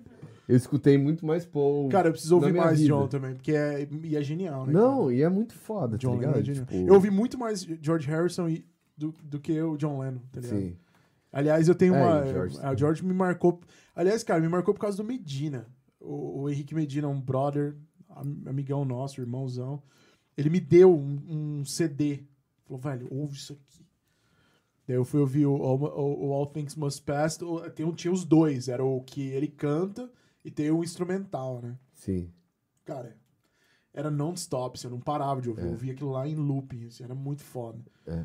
Mas o John Lennon realmente também precisa ouvir mais a, a obra dele sozinho. É, eu, eu acho que na parada, assim, do, do, do, do senso de humor que... É, ele era tipo, sarcástico. Eu sempre, sempre sai, o humor sempre sai do John, tá ligado? E o Paul, aí ele é capaz de, de exagerar até ainda mais, quando, né, no senso de humor, quando, quando o John começa alguma coisa. Sim. Mas é, você vê que o John começa a assumir a liderança em todos os sentidos, assim, pessoalmente, profissionalmente, falando, não, é isso, é isso, é isso.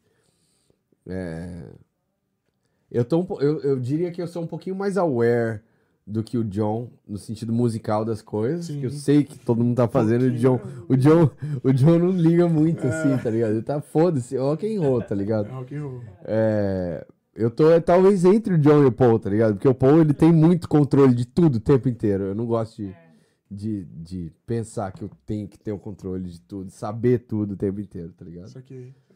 Mas também, às vezes, o Paul toca foda-se também, tá É. É muito dinâmico a- a- o relacionamento entre eles, assim, sabe? Muda muito, assim, quem que tá por cima e quem que tá por baixo o tempo inteiro. tá ligado? Caralho. É muito legal, muito legal esse documentário. E aí, temos? Acho que temos, né? Quanto tempo já deu? Estamos quase batendo três horas aí de conversa, Caralho! gente. 2h37. Tá que parece que é o recorde até agora aqui. Até então. Cara, Vinão, Mas tem coisa aí, ó, pra você de casa. eu ia te falar isso, cara. Se você quiser, queria que você deixasse aí uma, um recado pra galera, uma mensagem positiva de muita gratiluz e. Não, é, cara, fala aí. Fala dos seus projetos, fala o que, que, o que você quiser. Sei lá. É isso aí. Um recado. Obrigado por escutar, se você tá aqui até agora, primeiro lugar. É, Segue a gente aí, é, segue o meu Instagram, ViniMSilva1. E lá estão todos os meus handles de tudo que eu tô fazendo. É, E é isso, vamos, vamos trocar ideia. Vamos trocar ideia. Tem muita coisa legal acontecendo esse ano. Bichos Clay em breve. Com Vicious Clay, o primeiro disco saindo aí. Primeiro full disco. Full disco inteiro. Que já tem um EP, se você quiser escutar. Vamos prensar um vinil. Muito show a caminho. Talvez shows no Brasil. Com Velvix. Então, vamos aí. Isso aí. Galera, é, eu queria agradecer também você que ficou até agora aqui. Espero que tenha sido uma experiência agradável. Espero que você tenha gostado. Não esquece de seguir a gente. Compartilhe o nosso vídeo, comenta, dê suas sugestões. É, sugira pautas pra gente também, pessoas que vocês conheçam, que, que sejam interessantes. A gente vai trazer aqui. É, siga o nosso canal de cortes. Já falei do Instagram, já falei do YouTube. Spotify, estaremos Estaremos em todas as plataformas, Spotify, Deezer, tudo, tudo, tudo. É isso aí. É, obrigado, obrigado pelo suporte ao nosso projeto. Espero que vocês estejam gostando. Espero que isso aqui esteja inspirando vocês. Histórias como a do Vini que a gente mostrou e tantas outras até então. E obrigado. Obrigado, diretora. Até a próxima. Obrigado, Valeu. Carol, mulher do Vini que tá ali atrás. Cheers! Um beijo pra vocês. Até a próxima. Tchau.